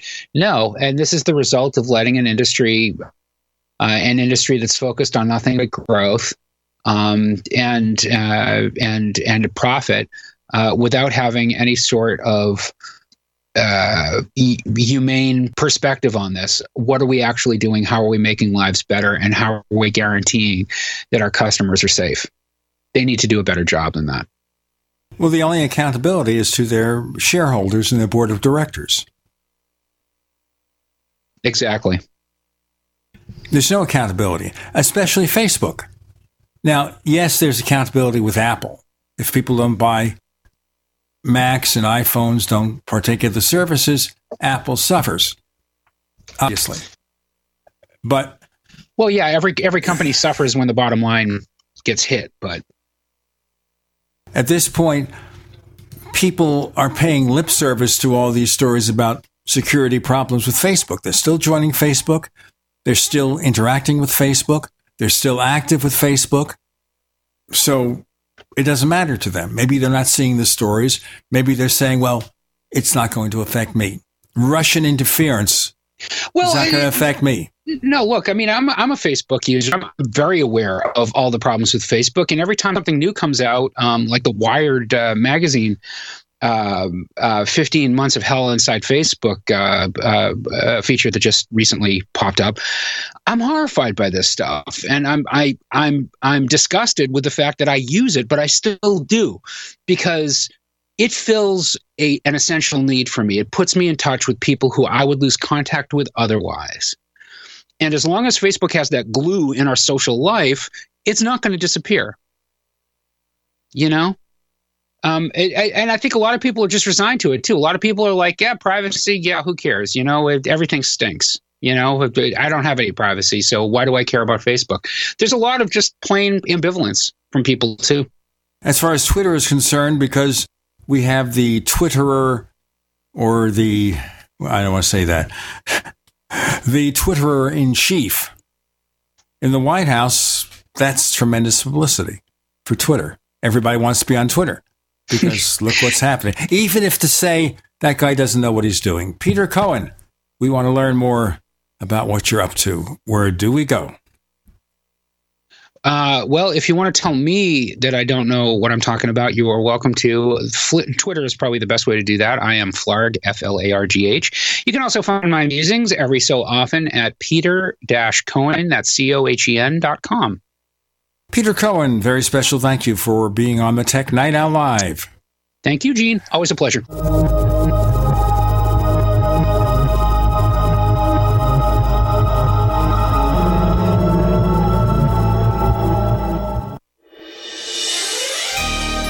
Thank you for listening to GCN. Be sure to visit GCNlive.com today. Most of you know that heart disease is the number one silent killer in the U.S. What if I told you for just $54.95 a month you could fight against heart disease naturally? At Heart and Body Extract, we've been helping thousands of people get back to a healthier heart. Don't just take my word for it. Check out all of the success stories at hbextract.com or to order call 866-295-5305. That's 866-295-5305. hbextract.com. Don't risk it when you can take charge of it. Many people believe they don't control their own destiny. Let them continue just getting by while you make the choice to do something about your future. Imagine working from home, earning the income you deserve. Just visit startlivingyoung.com and click on the Be Your Own Boss tab. Discover Jeunesse, a state of the art global health company with over a billion a year in sales. They'll provide all the tools you need to succeed. Visit startlivingyoung.com today and click on the Be Your Own Boss tab. Your destiny awaits at startlivingyoung.com.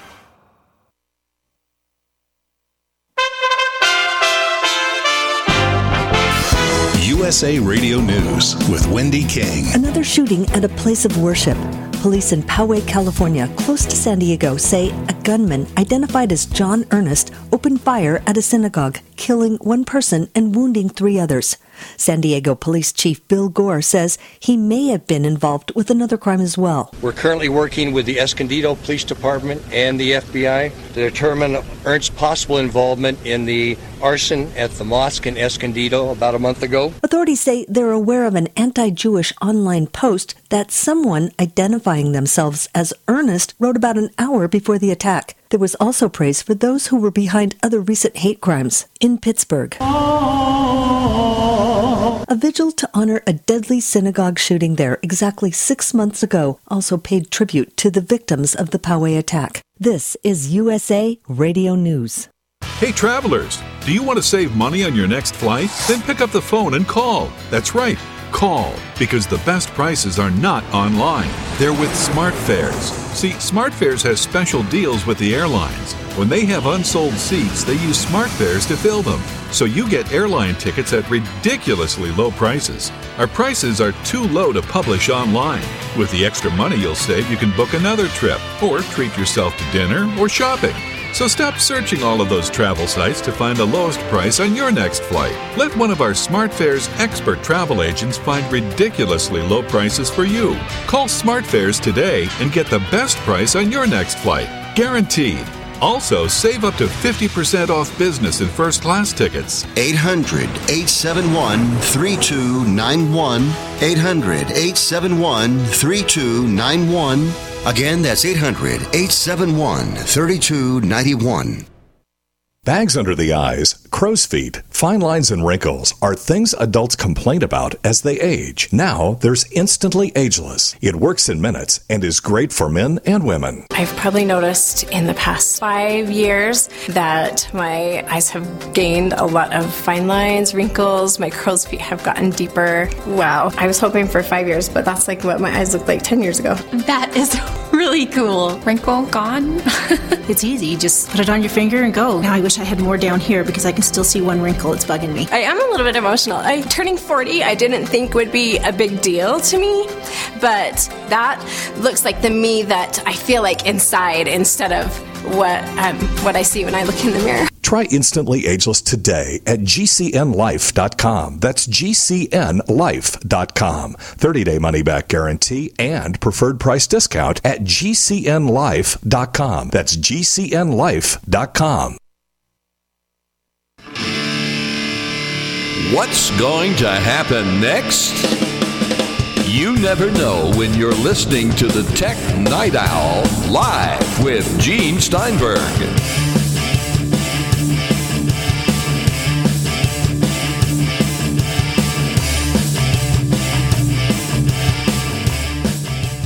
So we have Bryan Chaffin of the Mac Observer, and we did pose this question of Adam Engst earlier. Apple has an event on March 25th, and understand some of you may not hear the show until after March 25th, so you'll see if we're a bunch of fools or we got it right. Bryan, welcome aboard. Is all the conventional wisdom right about this? What conventional wisdom? Okay, conventional wisdom, Apple's services mostly, Apple's TV thingy. Yes. Okay. That this event will be mostly about services. Is that what you're asking me? Yes. Yes, for sure. Yeah, there's no way Apple's going to want to dilute any marketing message here with the introduction introduction of new hardware. This is going to be all about uh, the streaming service. So, considering that, what do we expect or what do we know about the streaming service now? Well, um, we know that Apple's been putting together shows for a very, very long time. Um, they've been developing shows. We also know that uh, Apple executives, including Tim Cook, have been uh, meddling in the production of those shows, which concerns me greatly. And uh, we know that Apple is going to be offering a streaming service. What we don't know is pricing. What we don't know is if it'll be somehow rolled into Apple Music, which I doubt, will be a standalone service, which I assume, uh, which will, if it'll be bundled with Apple Music, which seems a little, it could be bundled, I mean, uh, as an option, that seems likely. and also uh, whether or not Apple is going to offer some uh, period of free watching, which I assume they'll do just like they did with uh, music and offer three months free. Now, looking at Apple's roster makes me think of the same thing from CBS All Access, which is I like one show on CBS All Access, Star Trek Discovery. I don't know about the show that's going to feature Patrick Stewart as an aging Jean Luc Picard. But that's not enough to make a service. Well, sure. Um, I, I get where you're coming from there. However, Apple has signed dozens of shows. We don't know that. I, I there's no way they'll all be released at launch, but but Apple, you know, like I said, we we know that Apple has signed dozens of shows. The Hollywood, uh, you know, gossip slash leak slash rumor mill has been has been covering these to great effect for the last year and a half. Well, there are no secrets when it comes to production because you'll see it in Variety, you will see the information in Hollywood Reporter. And anything that involves mainstream producers, mainstream production companies will not go unreported. Right, which is essentially what I just said. Exactly. So, in any case, even looking at a couple of dozen shows, and I've seen the list, there are some sci fi things I might like to watch. Ronald D. Moore has one. There are a few others I might like to watch. Mm-hmm. So maybe three, maybe three or four shows. Is that enough? I was thinking here that Apple would offer it three ways a bundle with news, Apple Music, and the video, a bundle, say $14.99 base price. Then offer the TV shows at a special introductory price of at $1.99 a month to get you sucked in, or offer it free for people who have Apple Music, at least for a while. What do you think? Well, again, I, I think they'll offer uh, an introductory. Uh, there, there's a rumor that the service would be free. Period. For you know, if you have an Apple device, it'll be free. Uh, I think that doesn't make any sense whatsoever for a company that is trying to grow services revenue. Uh, and it also makes no sense to me why they would offer uh, video for free when they're charging for music when they're you know the video is costing a lot more money to produce. So what makes the most sense to me, like I said, is that there will be a three month free uh, period, just like there was with um, uh, Apple Music when it first rolled out, and that it'll then be. I would think nineteen ninety nine a month, but maybe maybe as little as nine ninety nine, and maybe in that sweet spot in between at fourteen ninety nine, like you said. Um, I think it probably really depends on how many shows they're rolling with uh, uh, at first and what they tell us that they're going to be, you know, like, you know, we're going to be announcing, we're going to be introducing X number of new shows every three months. You know, if, if the, the, the more they're giving us, the more, the more they'll last for. It won't be anything like, for example, Netflix, where you have a few new shows and you have lots of back content. With the new Disney streaming service, I understand all the Disney movies will be there in addition to the new stuff. Another incentive.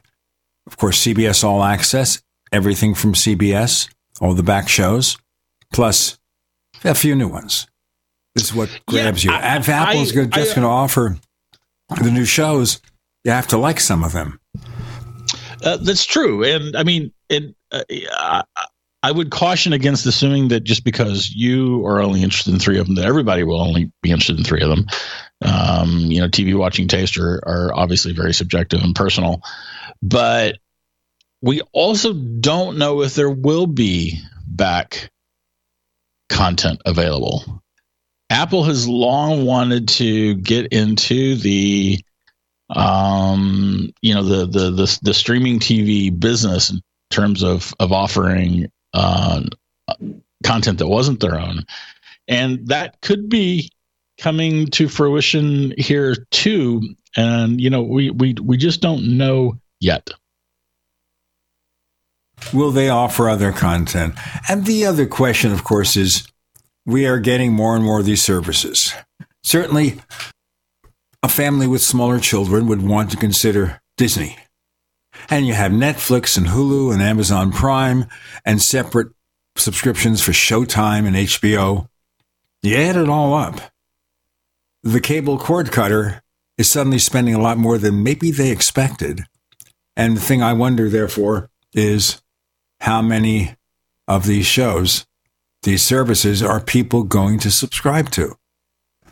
Well, prob uh, probably not all of them, especially as more and more of them are introduced. I imagine that um, Apple has a, a, a, a, really good leg to stand on, considering the strength of its overall ecosystem and, and the, the loyalty of its users in general. Uh, but surely, surely there will there, there is there is assuredly a maximum number of subscription services that most people are willing to pay for. Whether or not we've hit that number yet, I don't know. Whether or not like you know an Apple subscription gain means a Hulu loss, I don't know.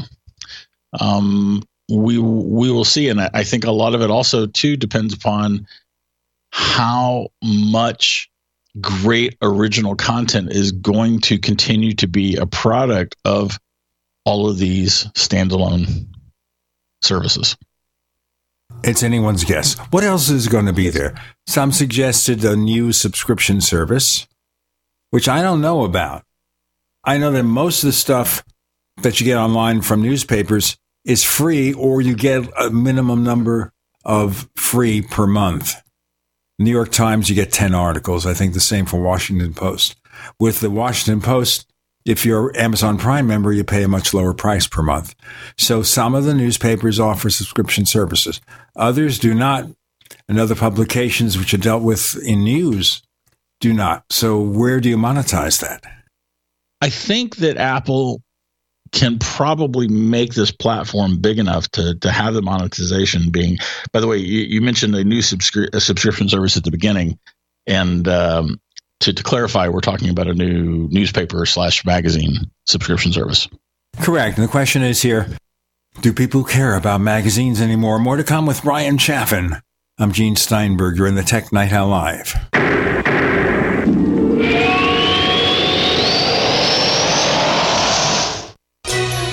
Thank you for listening to GCN.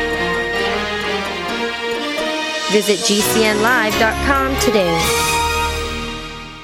Do you need a website? Well, you can get a great deal on hosting services with Namecheap's legendary coupon code. They're offering substantial hosting discounts on shared hosting, business hosting, VPS hosting, reseller hosting, and even dedicated servers. Namecheap is preferred by millions. It's backed by a money back guarantee. Use the coupon code LEGENDARY to cash in on the special deal at namecheap.com. Namecheap.com. First came Attack of the Rockoids, and it was a critically acclaimed success. And now there is The Coming of the Protectors. A former military intelligence man is contacted by a space woman in a dream, a dream that turns out to be a nightmare because evil forces on our distant planet are planning to conquer the Earth. This is gripping science fiction of the classic kind. Attack of the Rockoids and The Coming of the Protectors. Find out more at rockoids.com. That's rockoids, R O C K O I D S.com. Fellow Patriots, my name is Todd Savage, founder of BlackRifleRealEstate.com. Like you, I was a prisoner of the alt left sanctuary state until one day I chose to lead my family to freedom. Today, we live on a sustainable 20 acre homestead where we shoot, hunt, garden, and homeschool our children without the tyranny of the nanny state looking over us. If you're ready to flee the city to the freedom of Idaho or Montana, our Black Rifle Real Estate team is here to help. Go to blackriflerealestate.com. That's blackriflerealestate.com.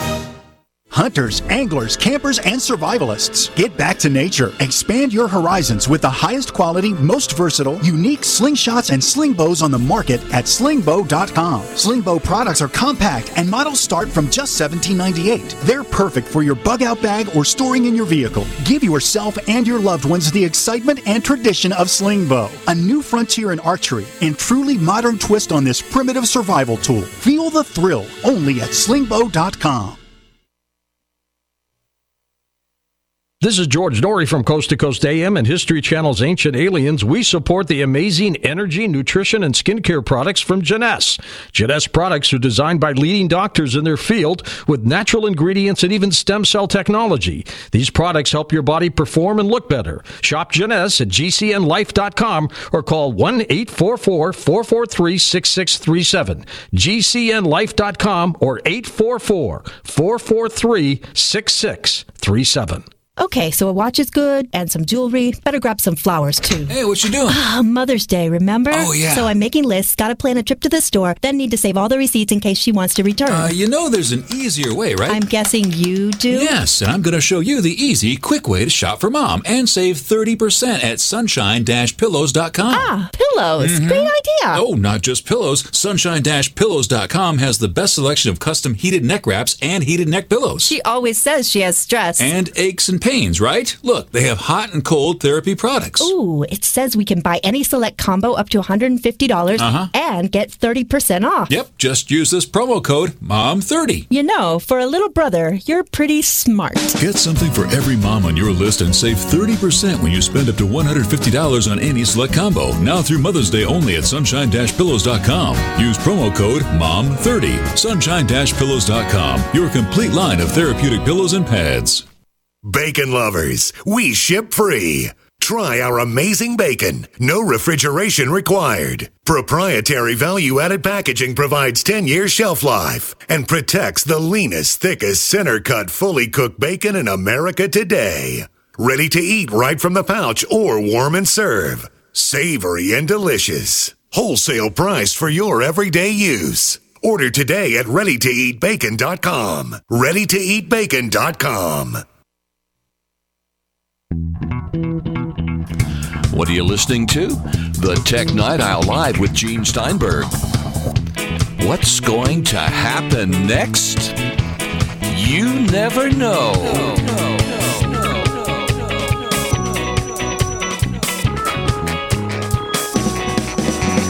So riddle me this, Bryan Chaffin. Do people even care about magazines? Certainly, in terms of news, newspapers are pretty much passe. They still exist.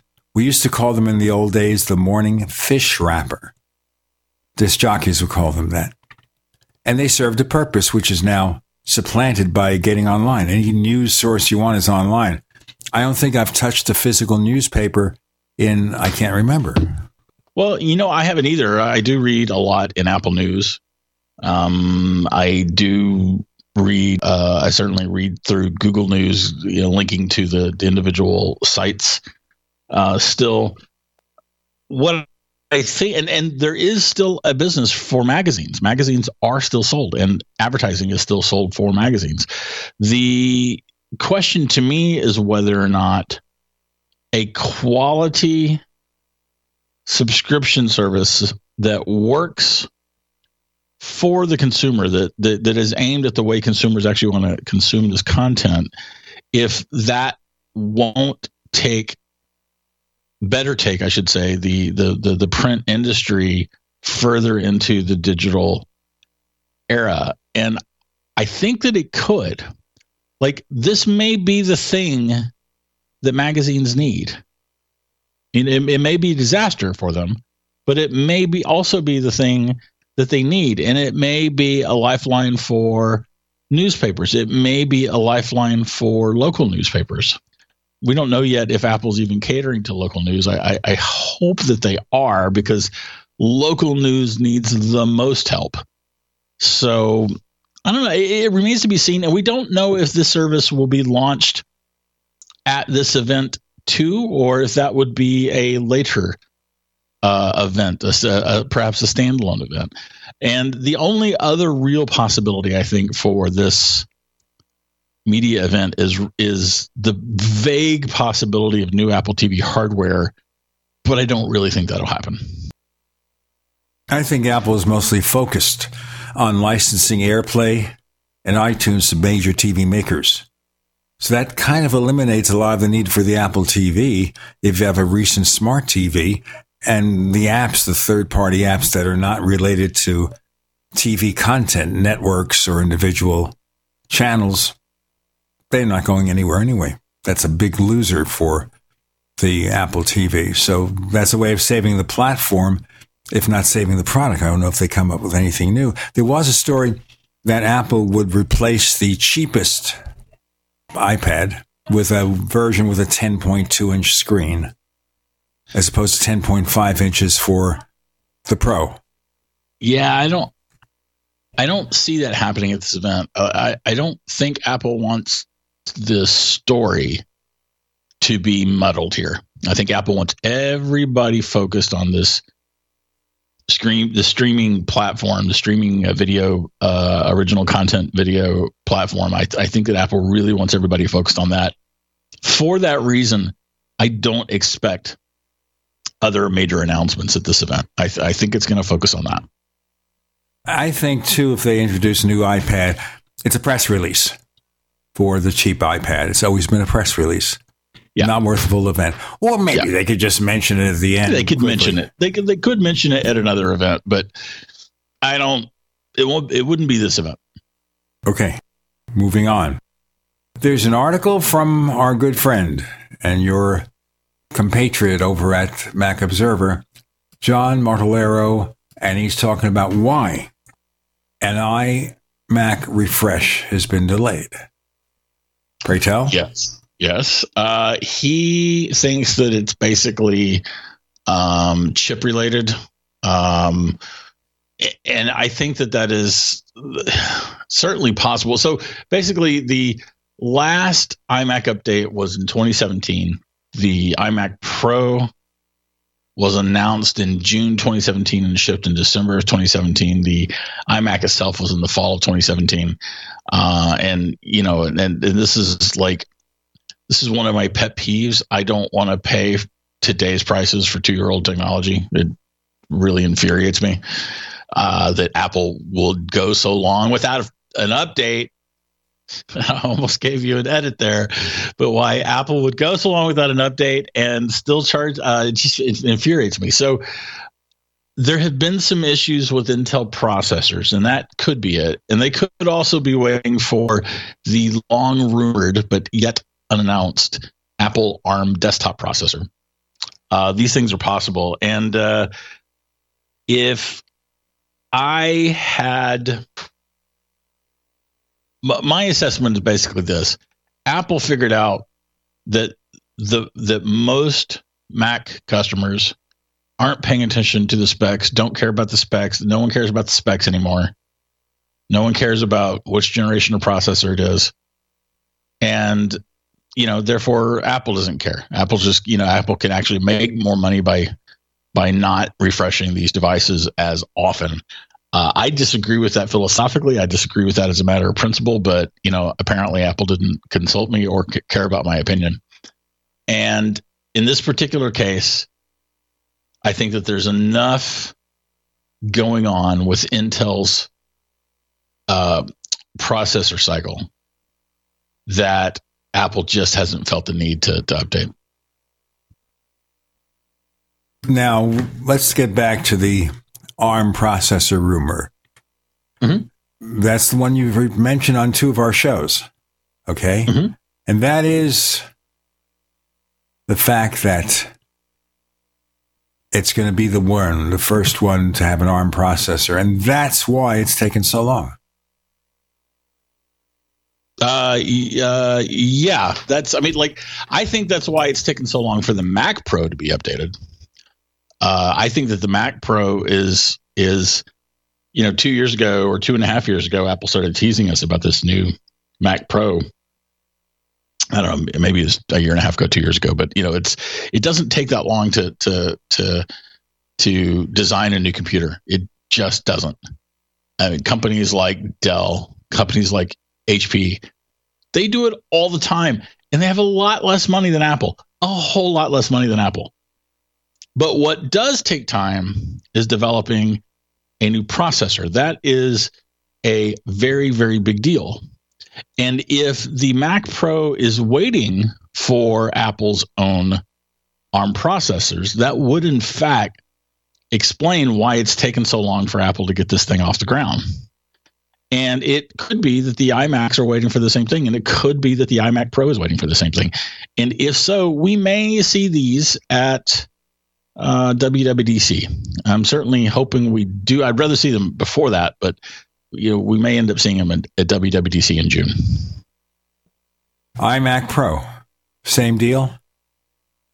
Yeah, yeah, same thing for Mac Pro, iMac Pro, and iMac. I, I don't know that they're all going to be released with ARM processors all at the same time, um, but I do think that they will be introduced with ARM processors, as will new MacBook, uh, various MacBook models.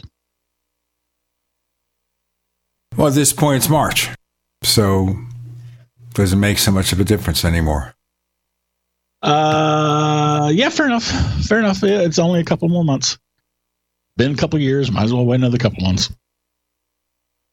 And remember, when it comes to the Mac Pro, you've been waiting what five and a half years. Yes, the Mac. Yes, the Mac Pro is ridiculously old and an embarrassment, and it's really shameful that Apple still sells it. Frankly, Yes. I just still don't understand why they couldn't have done some kind of easy chip thingy. Yeah. Between now and then. I mean, if they want to give up Yeah. the form factor, right, but how long does it take them to How build a new form factor? Yeah, exactly. Like I said, it's not rocket science. It's not. It's not rebuilding the wheel, unless, of course, they're just they're content to wait until the ARM processor's ready. I, I again, I disagree with that decision. You should give us Apple should give us the latest technology that it can at any given point, and especially with the prices that Apple charges for its hardware you know, we should not be paying top dollar for two year old uh, uh, Mac technology. We just shouldn't. Who knows? What evil lurk? No, that's another story. We have Bryan Chaffin of the Mac Observer. Reminder that the best way to support this show is Tech Night Owl Plus. Go to plus dot technightowl.com. And what do you get for your hard earned money? Well, you get a special version of the show free of the network ads with better quality audio on Tech Night Owl Plus. More to come on the Tech Night Owl Live.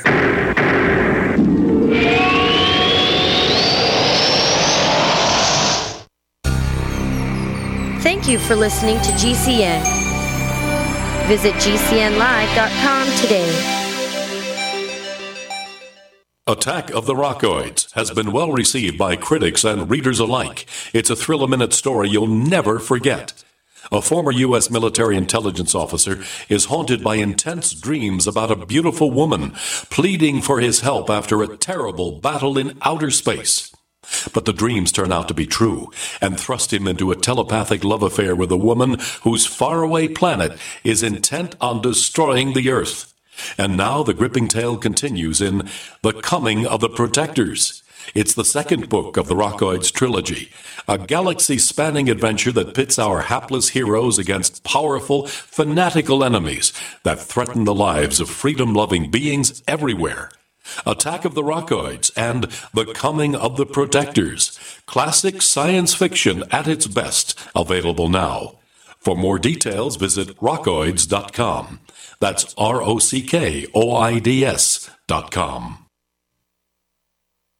Do the letters IRS give you anxiety? I'm Dan Pilla. I've defended people from the IRS for more than 40 years. My book, How to Get Tax Amnesty, created the tax resolution industry and is responsible for helping hundreds of thousands of people. It can help you too. If you're a non-filer or facing IRS enforcement right now, your case is unique. You need real help, not cookie cutter advice. My clients get my personal attention. Buy my book at danpilla.com and get a free consultation directly with me. That's danpilla.com. Let's start solving your tax problem right now. Complement your health with hemp derived cannabinoid oil. We've always believed that the closer to Earth, the better it is for our bodies. Our hemp derived cannabinoid oil is phytocannabinoid rich, full spectrum, and organically grown. Finally, hemp made easy, clean, and effective. GCNhemp.com or call 877 878 4203. That's right, we cut through the red tape. It's now available at GCNhemp.com or call 877 878 4203. Welcome back to the Tech Night Owl Live, where you never know what's going to happen next. And now, here's Gene Steinberg.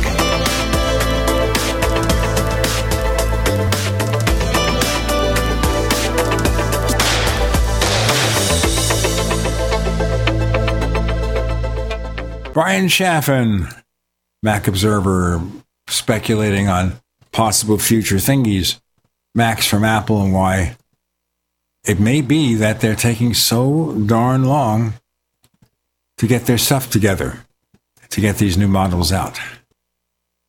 Yep. Oh, well. Let's go on with more excitement. Excitement here, okay? Okay. I'm all ready. I'm, done. You all braced. ready? I'm braced. Uh, what is this article here? Beto O'Rourke, who's now a candidate for president, and the cult of the dead cow? Who?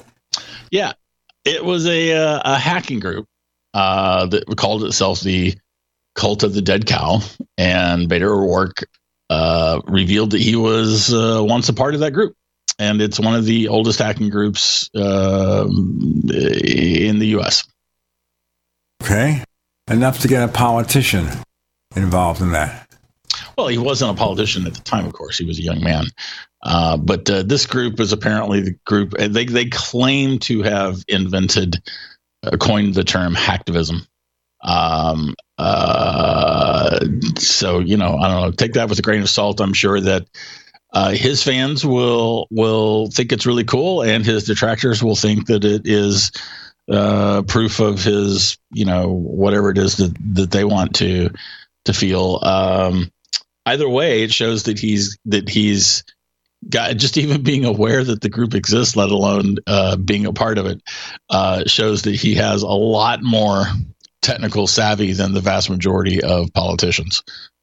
And think of it this way we can forget about his hand movements. You heard about that, right? Yes. Okay. So, and also, are his hands small or large? We should argue about that too.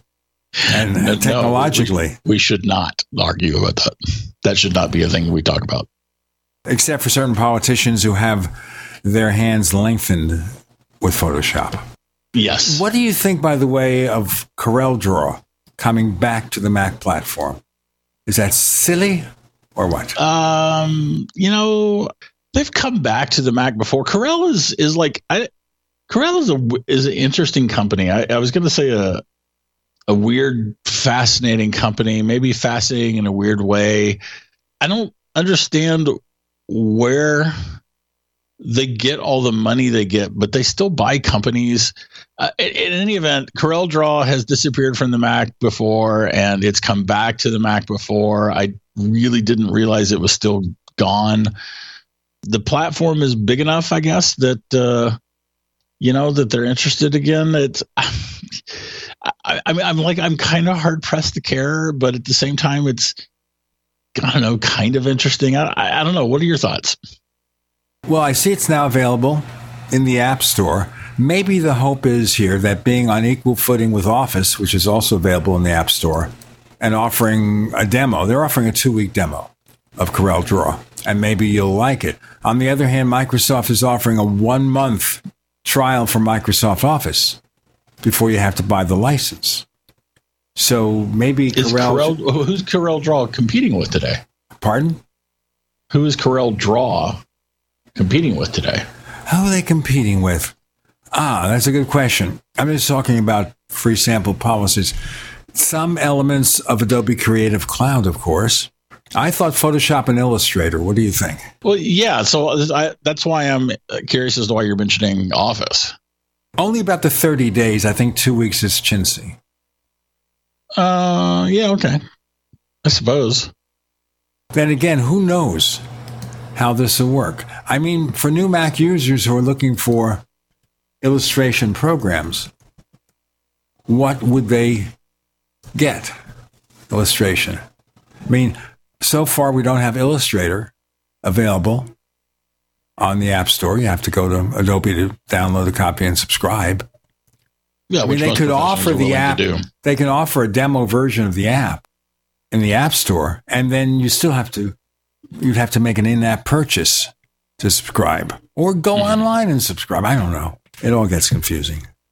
Yeah, and I mean, I don't. I, I, Adobe apparently does quite well without being in the App Store. Um, of course, Photoshop is coming to the iOS App Store, at the very least. Um, Corel Draw, I think, has always been a little bit more consumer oriented than professional. I suppose uh, some some uh, may disagree with that per- perception, but uh, uh, one way or another, um, I mean, having another option is is is available. Uh, excuse me, having another option available is, is certainly great. Uh, whether or not they're able to to make a a, a dent in the Mac market again, I, I don't know. What I will be more interested in seeing is whether or not they really stick with it. I would hope they would going into this investment to set it up in the App Store, have people download it and everything. Well, I wonder about Word Perfect. That's still being built. Word Perfect. I'm surprised. I, apparently, they're still making it. Yep, uh, I'm I'm surprised too. Well, you know, we don't necessarily know about the PC business market where these things might be popular. Right, right. And that's where it is. It's an alien world.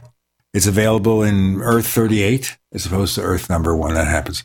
Did you see the story? And I don't know if, if you've read it yet. Qualcomm wins 31 million verdict. In I patent. did see. I okay. did see that headline pass by on Friday. What do you know about so far?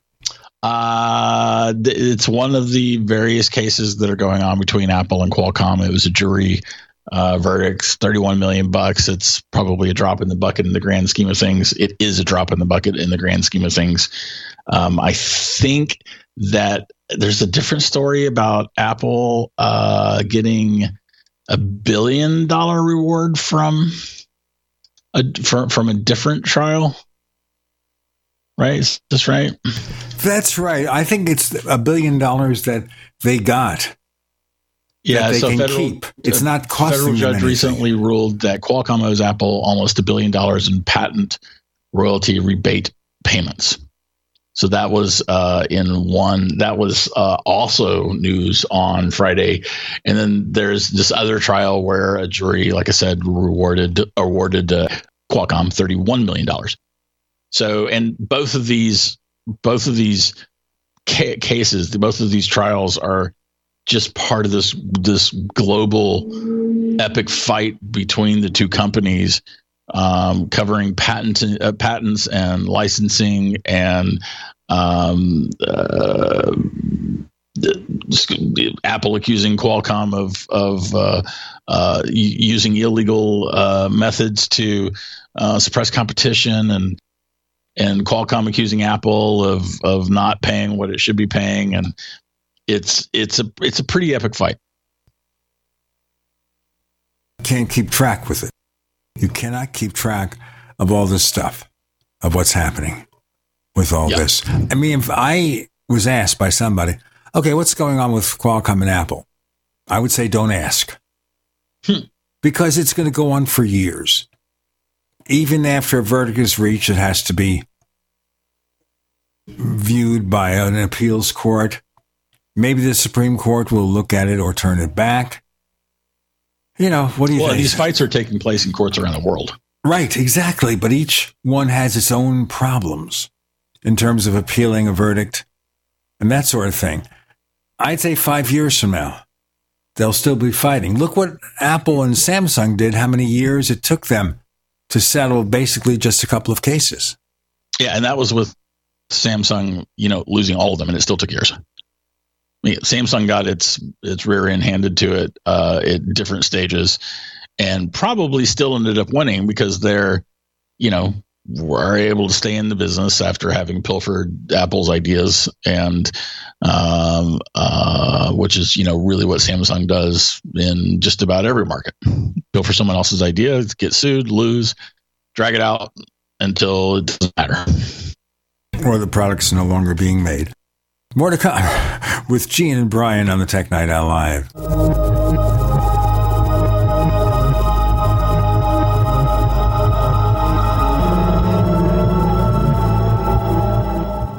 Attack of the Rockoids has been well received by critics and readers alike. It's a thrill a minute story you'll never forget.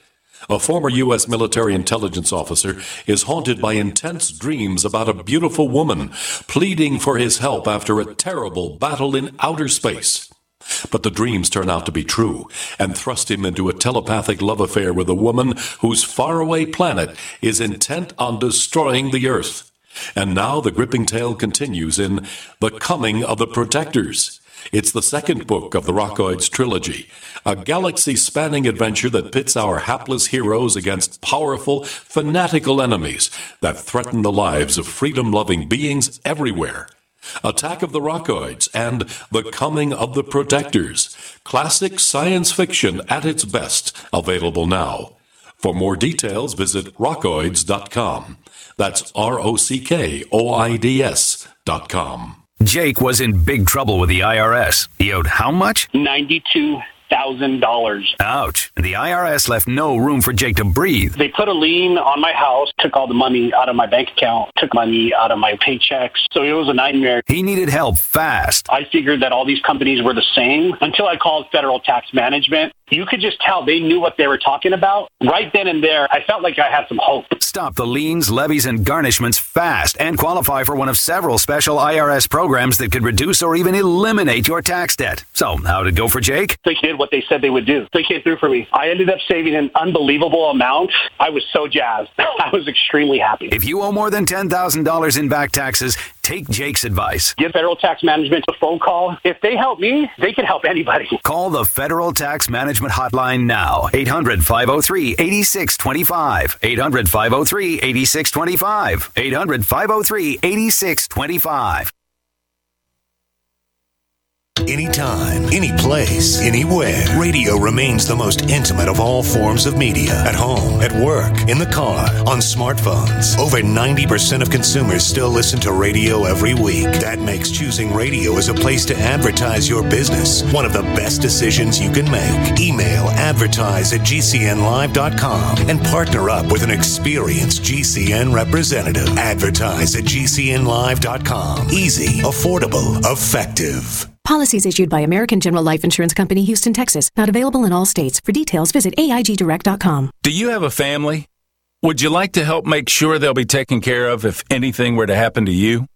If you answered yes, you probably need life insurance. Now, do you think life insurance is expensive? If you answered yes to that too, you definitely need to give AIG Direct a call. We could find you a quarter of a million dollar policy for just $14 a month, which means you could save hundreds of dollars a year. Call us now for a free, no obligation quote. 1 800 919 5435. Since 1995, we've helped millions of people find out if they could save up to 70% on their term life insurance. See how affordably we can help you protect your family.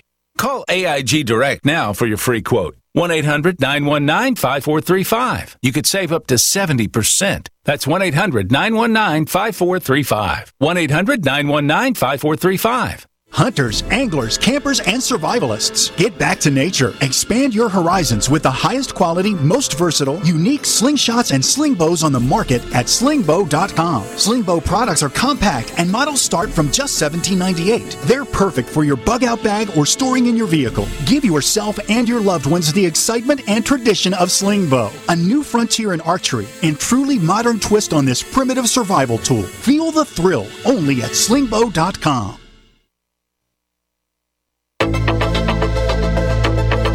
We'd like to hear from you. If you have a comment or question about the Tech Night Owl Live, please send it to news at technightowl.com. That's news at technightowl.com. If you'd like to discuss today's show with fellow night owls, visit our community forums at forum.technightowl.com. That's forum.technightowl.com. That was an interesting point there. All these products have a short lifetime in the scheme of things.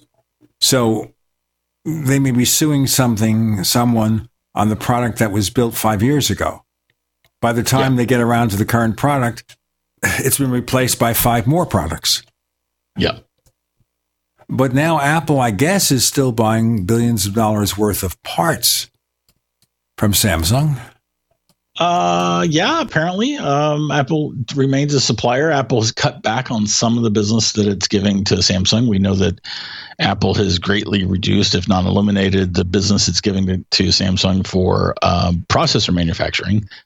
Instead, that business has been given to uh, a Samsung competitor called TSMC. Um, but there are certainly other places where Apple is still still uh, buying from uh, Samsung, and uh, but you know they Apple has mostly put all of the legal fights with Samsung aside and is getting its revenge by giving at least some business to, to, to anyone but Samsung. I think they mentioned Samsung in relation to the OLED displays on the iPhone 10. Don't know if they're still yeah. using them as a supplier. But that's, you know, tens and tens of millions of screens. I don't know what each screen costs but it's not chump change. It's not chump change. No. Okay. We talked earlier about Apple's possible TV subscription service, possibly their news and magazine subscription service. And then there's some kind of dust up now between Apple and Spotify. Mm, yeah. What's your take? Well, uh, so this this is this is something I personally find interesting. Spotify has long accused Apple of not playing fairly because Apple was taking 30% of uh, in app subscription fees from Spotify and then from everybody else too. Uh, and that was probably less of a deal until Apple introduced Apple Music because Apple can charge the same ten dollars that Spotify is charging, but Apple gets all ten of those dollars, right? And whereas uh, Spotify was getting seven of those dollars, three of them going to Apple, at least for the first year. After the first year, that would drop to fifteen percent or a buck fifty, and for a while, uh, Spotify combated this by simply charging more for its iOS subscriptions if you did them through an in-app purchase. Uh, and then while you know trying to get people to actually just pay through Spotify's website instead, and Spotify has been amping up the pressure, complaining publicly and then complaining to regulators that Apple is unfairly competing. I think there was a there was a story earlier in the week about uh, Spotify calling uh, the Spotify ceiling CEO calling their relationship with Apple unsustainable and just really, really accusing Apple of, of shenanigans. And in return, late on Thursday night, essentially Friday morning, Friday morning uh, European time in particular, Apple released a quote unquote response to Spotify.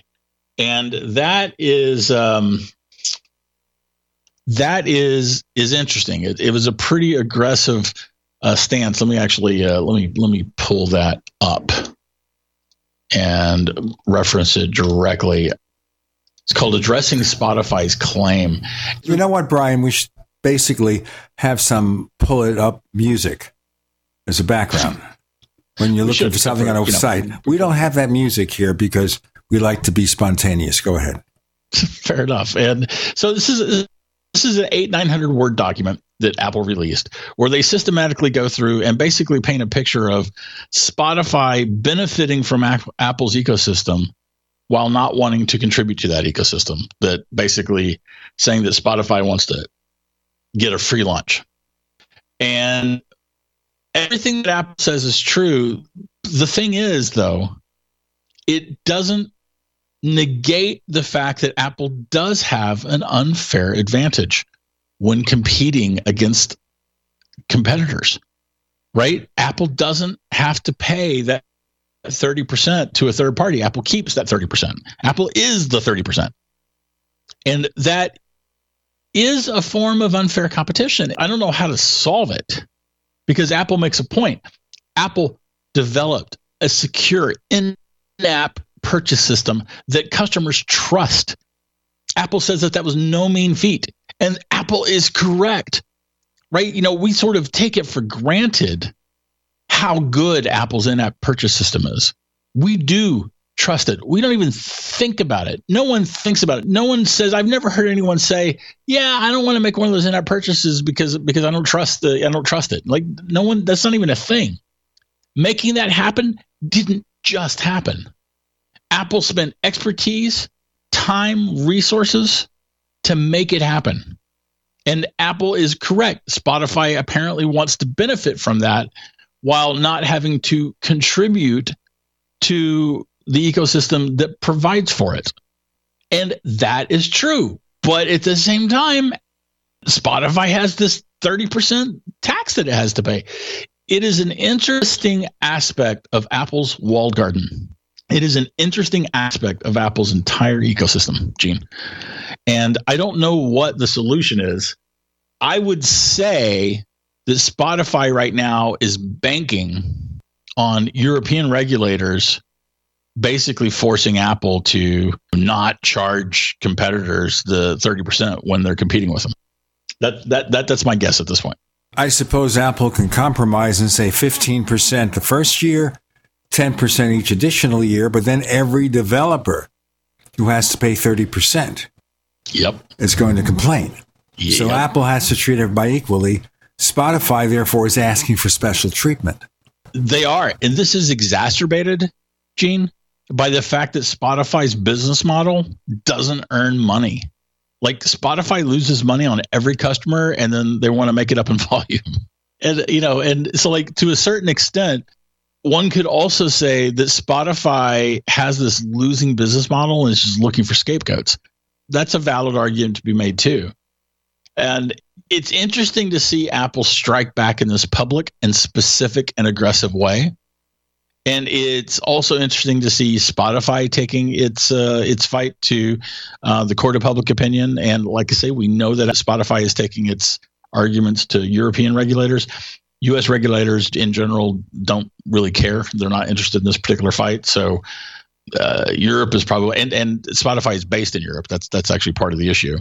So I, I don't know where it's going to go. I do know that everything that Apple said was true, but it's not the whole story. Apple did not negate the fact that it does not have this 30% advantage over Spotify.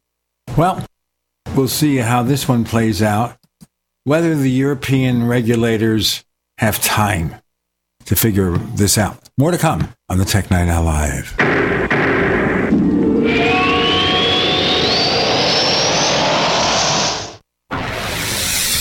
You are listening to GCN. Visit GCNlive.com today.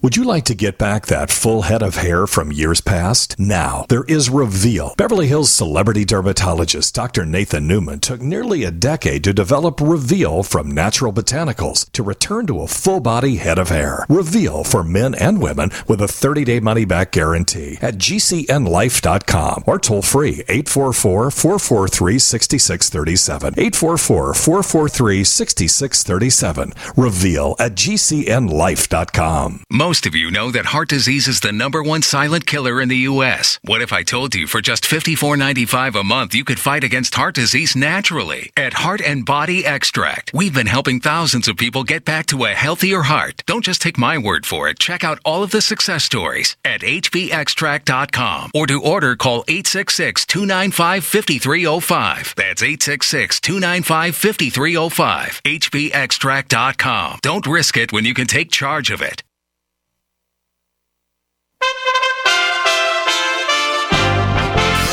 USA Radio News with Wendy King. Another shooting at a place of worship. Police in Poway, California, close to San Diego, say a gunman identified as John Earnest opened fire at a synagogue, killing one person and wounding three others.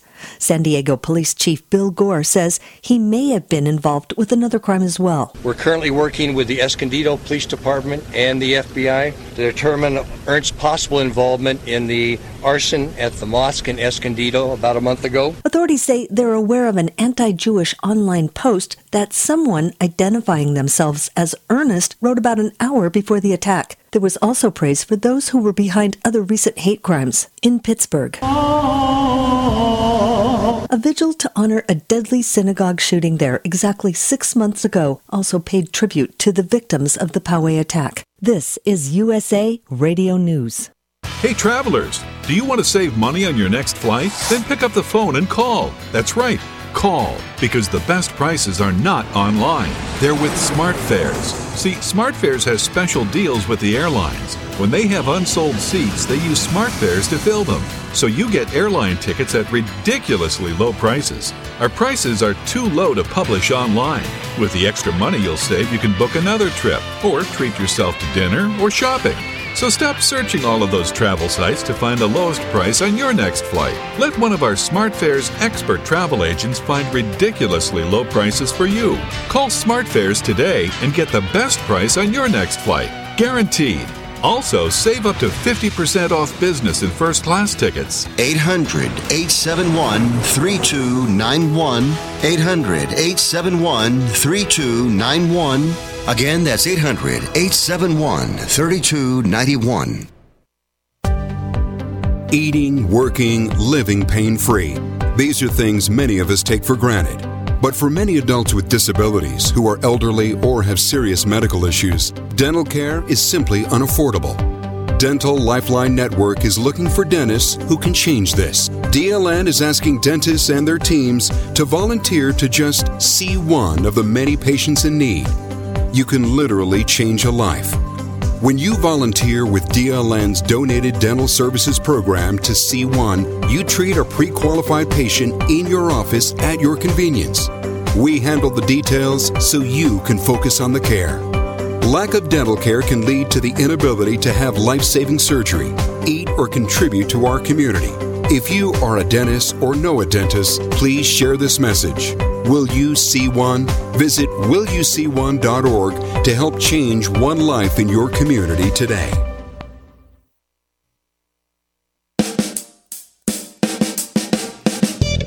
You're listening to the Tech Night Owl Live with Gene Steinberg. You never know what's going to happen next.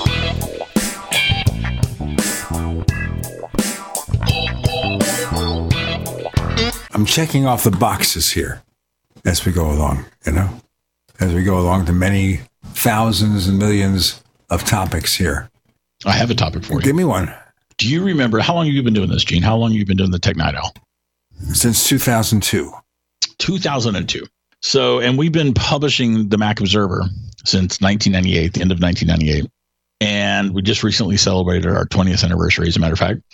And uh, my point is do you remember back in the day when, you know, a big part of our job was to find something, anything that someone, anyone said about Apple? That was part of our skill set was being able to find news about Apple. And, you know, and here we are all these years later, and despite Apple having a ridiculously small product line compared to a company, you know, even a hundredth of its size, there is no shortage of Apple news these days. Well, of course, they're also busy here with Apple saying it's going to go out of business because iPhone sales are down. Oh my God, it doesn't work anymore. Uh, it's been about a year and a half since we had a an entry into the Apple death knell counter, where someone specifically said that Apple was going to die. Very few people say that anymore, Gene, but but people certainly do talk about you know how the end of the iPhone or the iPhone killer or you know iPhone the iPhone era is over, things like that. But few people actually have the gumption to predict Apple's actual downfall maybe they predict a long, slow death. I was looking at something here, just hit me mm-hmm. because there's so much debate about voting systems, alleged voter fraud. And we all know about this thing in North Carolina where there was voter fraud and they have to redo an election, a congressional election. Yeah. Article here from your associate editor, Andrew Orr, who's been on the show, DARPA builds open source voting system. Oh, that's good, right? Tell me more. Well, so DARPA is the defense. What does DARPA stand for? Let's get the actual, like, you know, it's got its own it has its own uh, uh, meaning essentially. Oh, it's the Defense Advanced Research Projects Agency. Like the internet started off as a DARPA project.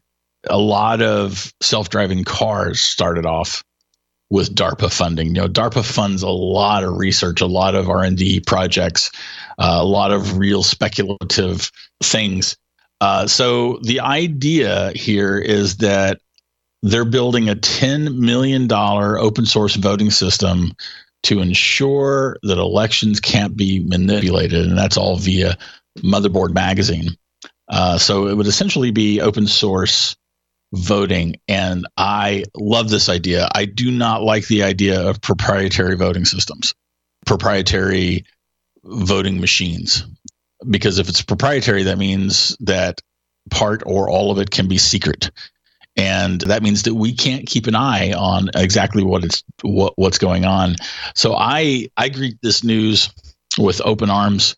I hope that something comes out of it and that it will lead to open source voting machines that are poured over by a large community of uh, developers and, and and hackers and and experts, uh, so that we truly can have a system that we can have confidence in, and that it's used everywhere in the world or other places in the world, at the very least. That'd be great. Okay, just interesting here. It's a software platform, which means it could conceivably work on existing voting machines? Uh, yeah, maybe. Uh, I would imagine that would depend in great part on what those voting machines have, like you know exactly what their specs are and that sort of thing. But it could certainly be adopted by multiple vendors. So you would at least have competition on the hardware side, and and and that's a good thing. But having the software be fully vetted by the open source world, that to me is a good thing. Potentially a good thing at the very least. But in other ways, it'd be like Windows, where you have a single software platform, in this case, open source, that's available to be licensed by any company building a voting machine. Well, if it's truly open open source, yeah, I wouldn't really. I don't even know if it'd be licensed. I would imagine what they would do is they would they would make the license such that it could be used as long as it's not altered, and that it, as long as it meets a certain certain set of criteria. There are a variety of licensing models already out there that would that would make that make this sort of thing actually work and and and be safe. Open source voting platform. I'd say the way the politicians work in this country, it may be adopted overseas but I think in the United States, write this down, okay? And you could say, I lost the bet. $1. I'll bet $1. Just as they did in the movie Trading Places. Remember that? Don Ameche and Ralph Bellamy. $1.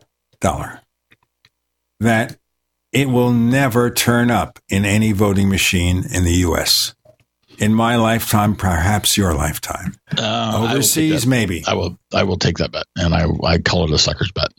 I think it would be adopted by um, a variety of, of states, especially if it'll save them money, but especially if it's safe, safe and secure. Well, I'd be happy if it does. Open source voting machine software. But you have to get a copy of your vote. It's got to be easy for you to know when you place a yeah, vote. We need paper Who are you voting for? Have a paper trail.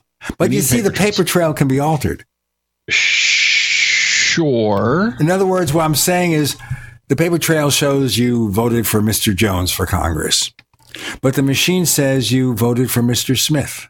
Well, that's why you have the paper trail. So that but the paper trail, of- how do you know the paper trail reflects accurately what you selected on the screen?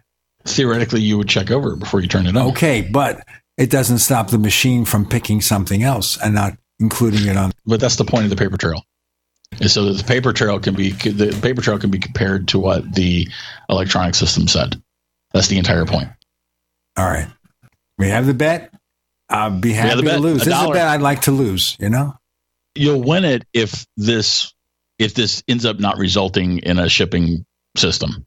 If it results in a shipping system, right? If if a fully open source voting system ships out of this project, I, I, you'll lose the bet because it'll be adopted in the states, at least some states.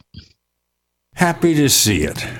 Now, there's an interesting piece written by another author at Mac Observer, and that is let's raise it choosing the Mac Mini over the iMac. Mm-hmm. Other than having something where you can buy your own display, why would you do it? Well, um, so Charlotte Henry uh, went back and forth um, over what kind of new Mac to get. I guess she's working on like a, uh, uh, she has been working on a 2010 MacBook Pro. And it was certainly on its last legs, and it's astounding that it worked as long as it did. And by the way, I might add that when she bought, she ended up buying a Mac Mini, but to sort of cut to the to the chase, Apple ended up giving her 121 uh, pounds towards her nine year old MacBook Pro, which is just astounding. It's fantastic. But so she was debating whether or not to get an iMac or uh, a Mac Mini. And I went on one of my trademark rants about paying brand new prices for two year old technology and and saying how cranky I was about that, even while also saying that the reality is when you need a new Mac, you should just get a new Mac. Uh, you know, w- where you have the the flexibility to be cranky and whiny about things like I am is when the Mac you have works fine. You just want a new one. You don't have to have it yet. So she went back and forth about. I, I think it was Kelly that actually suggested to her that she consider the Mac Mini. Also okay, let's break it here and we'll go. We'll explain this in our next segment. More to come on the Tech Night Owl Live.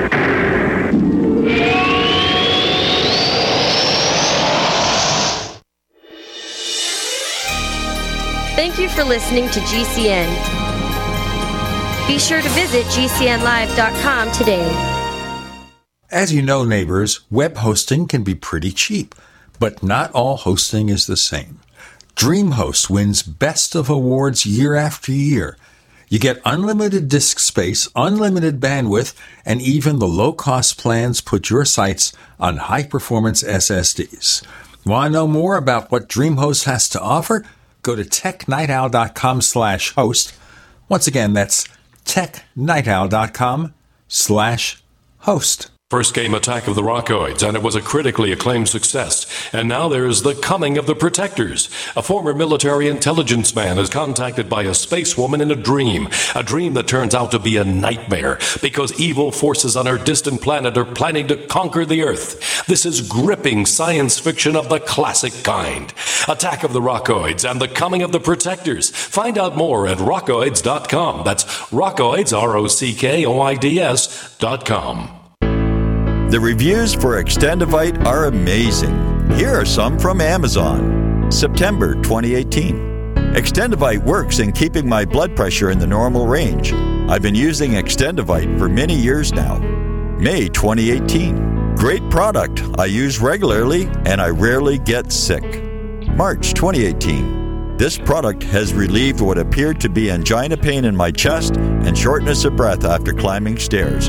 I'm quite happy about it. February 2018. My husband, son, and I have been using this product for a few months now, and we have noticed an improvement in our joints and blood pressure. Tell us your story. Get Extendivite today. To order, call 1 877 928 8822. That's 1 877 928 8822 or visit heartdrop.com. Extend your life with Extendovite.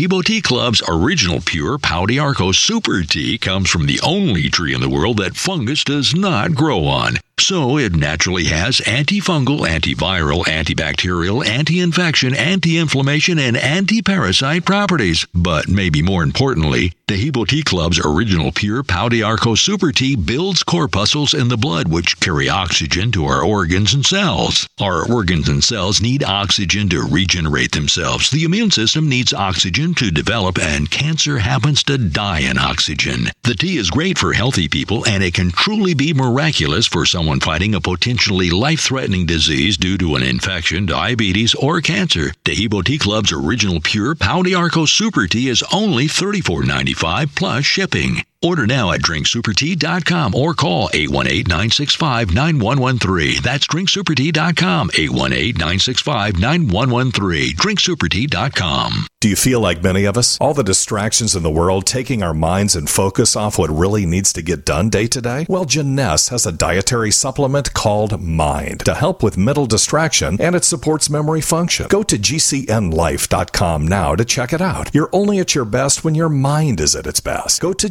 gcnlife.com or call toll free 844 443 6637. That's gcnlife.com or 844 443 6637. Individuals and businesses with tax problems, listen carefully. Do you feel like you're losing control over your finances? If you owe over $10,000 in back taxes or have unfiled tax returns, we can help you take back control. The IRS is the largest and most aggressive collection agency in the world, and they can seize your bank account, garnish your paycheck, close your business, and file criminal charges. Take control of your tax problems now by calling the experts at Tax Mediation Services and take advantage of the Fresh Start program and new laws that may allow What are you listening to? The Tech Night Owl Live with Gene Steinberg. What's going to happen next? You never know.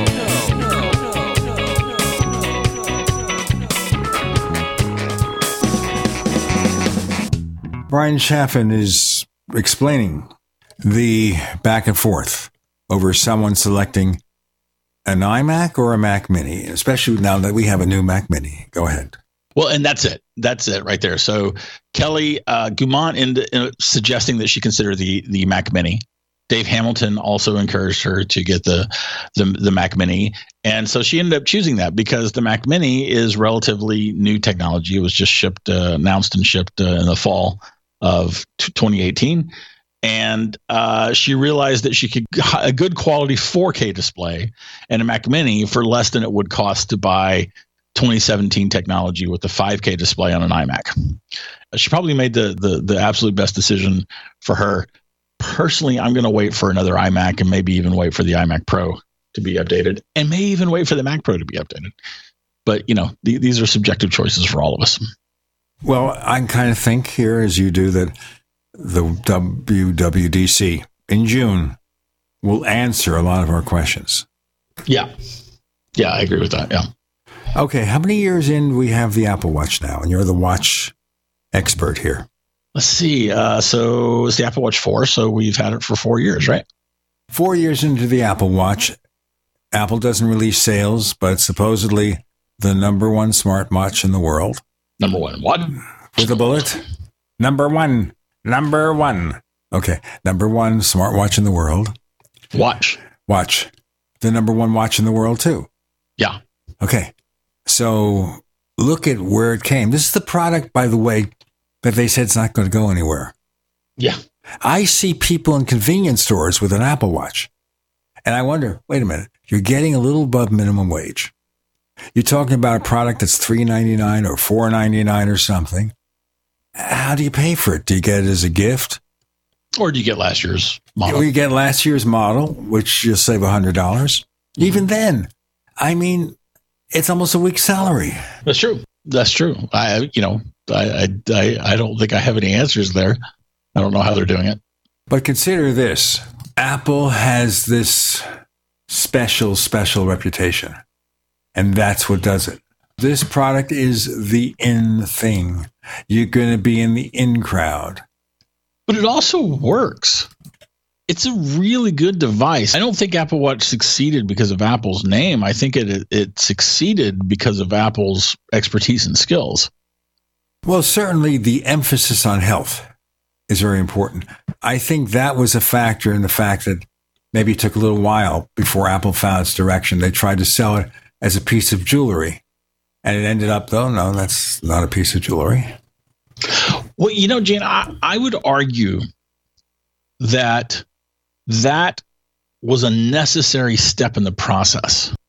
Okay, for instance, you, do you remember the the the gold Apple Watch edition? Right, ten thousand dollars. Yes, all four people bought it. Exactly. That wasn't its point. The Apple Watch Edition did not exist to be sold, it existed to set the terms of perception. And from that standpoint, Apple Watch Edition was fabulously successful.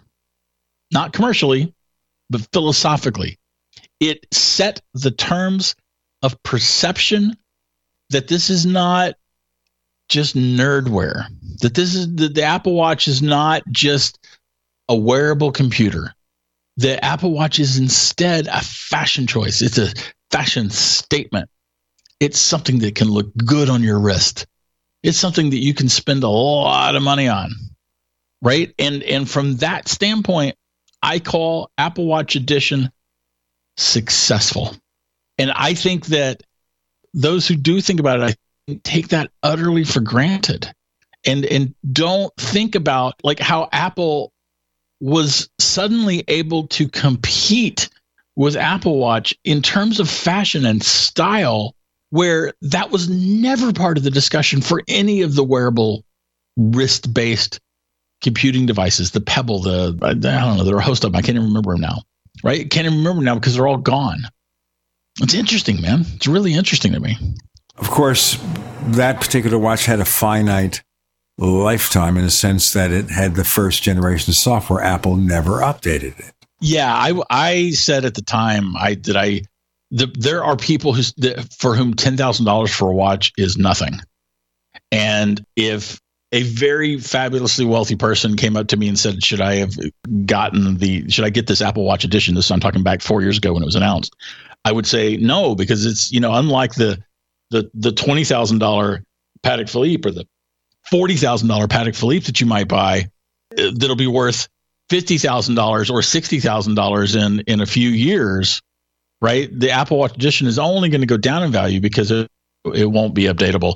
It, again, though, that wasn't its point. Its point was to set the terms of perception. Well, I'll tell you what.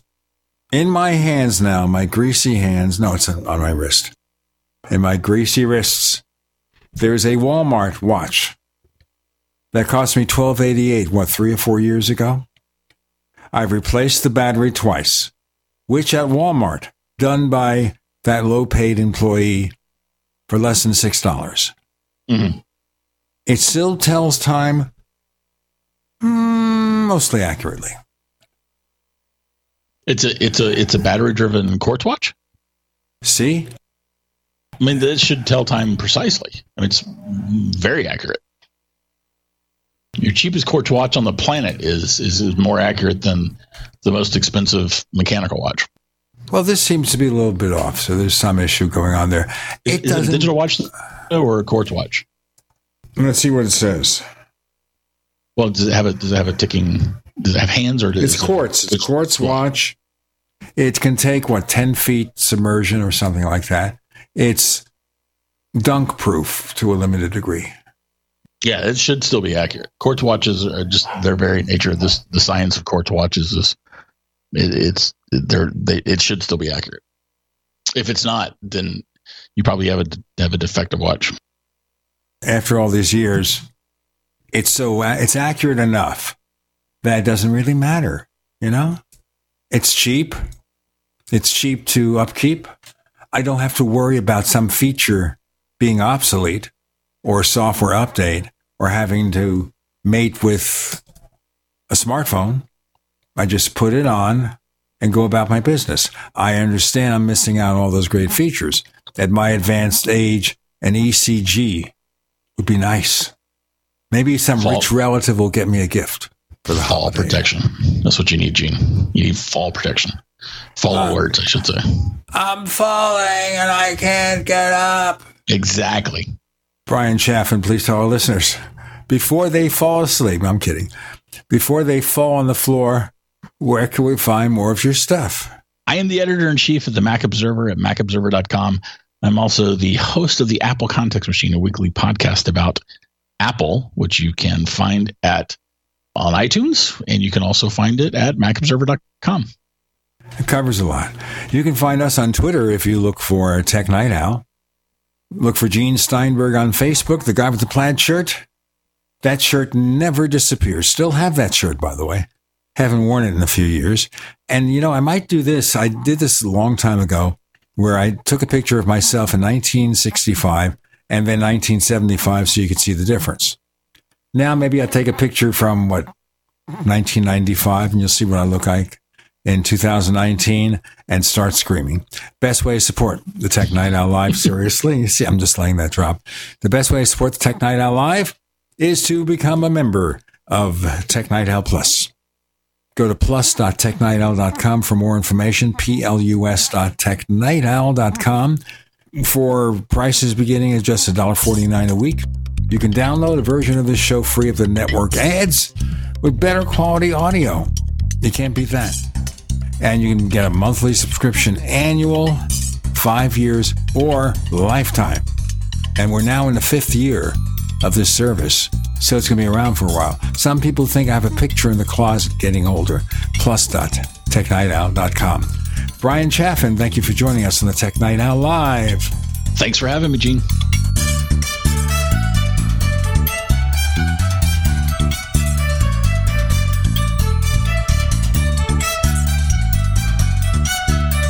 The Tech Night Owl Live is a copyrighted presentation of Making the Impossible Incorporated.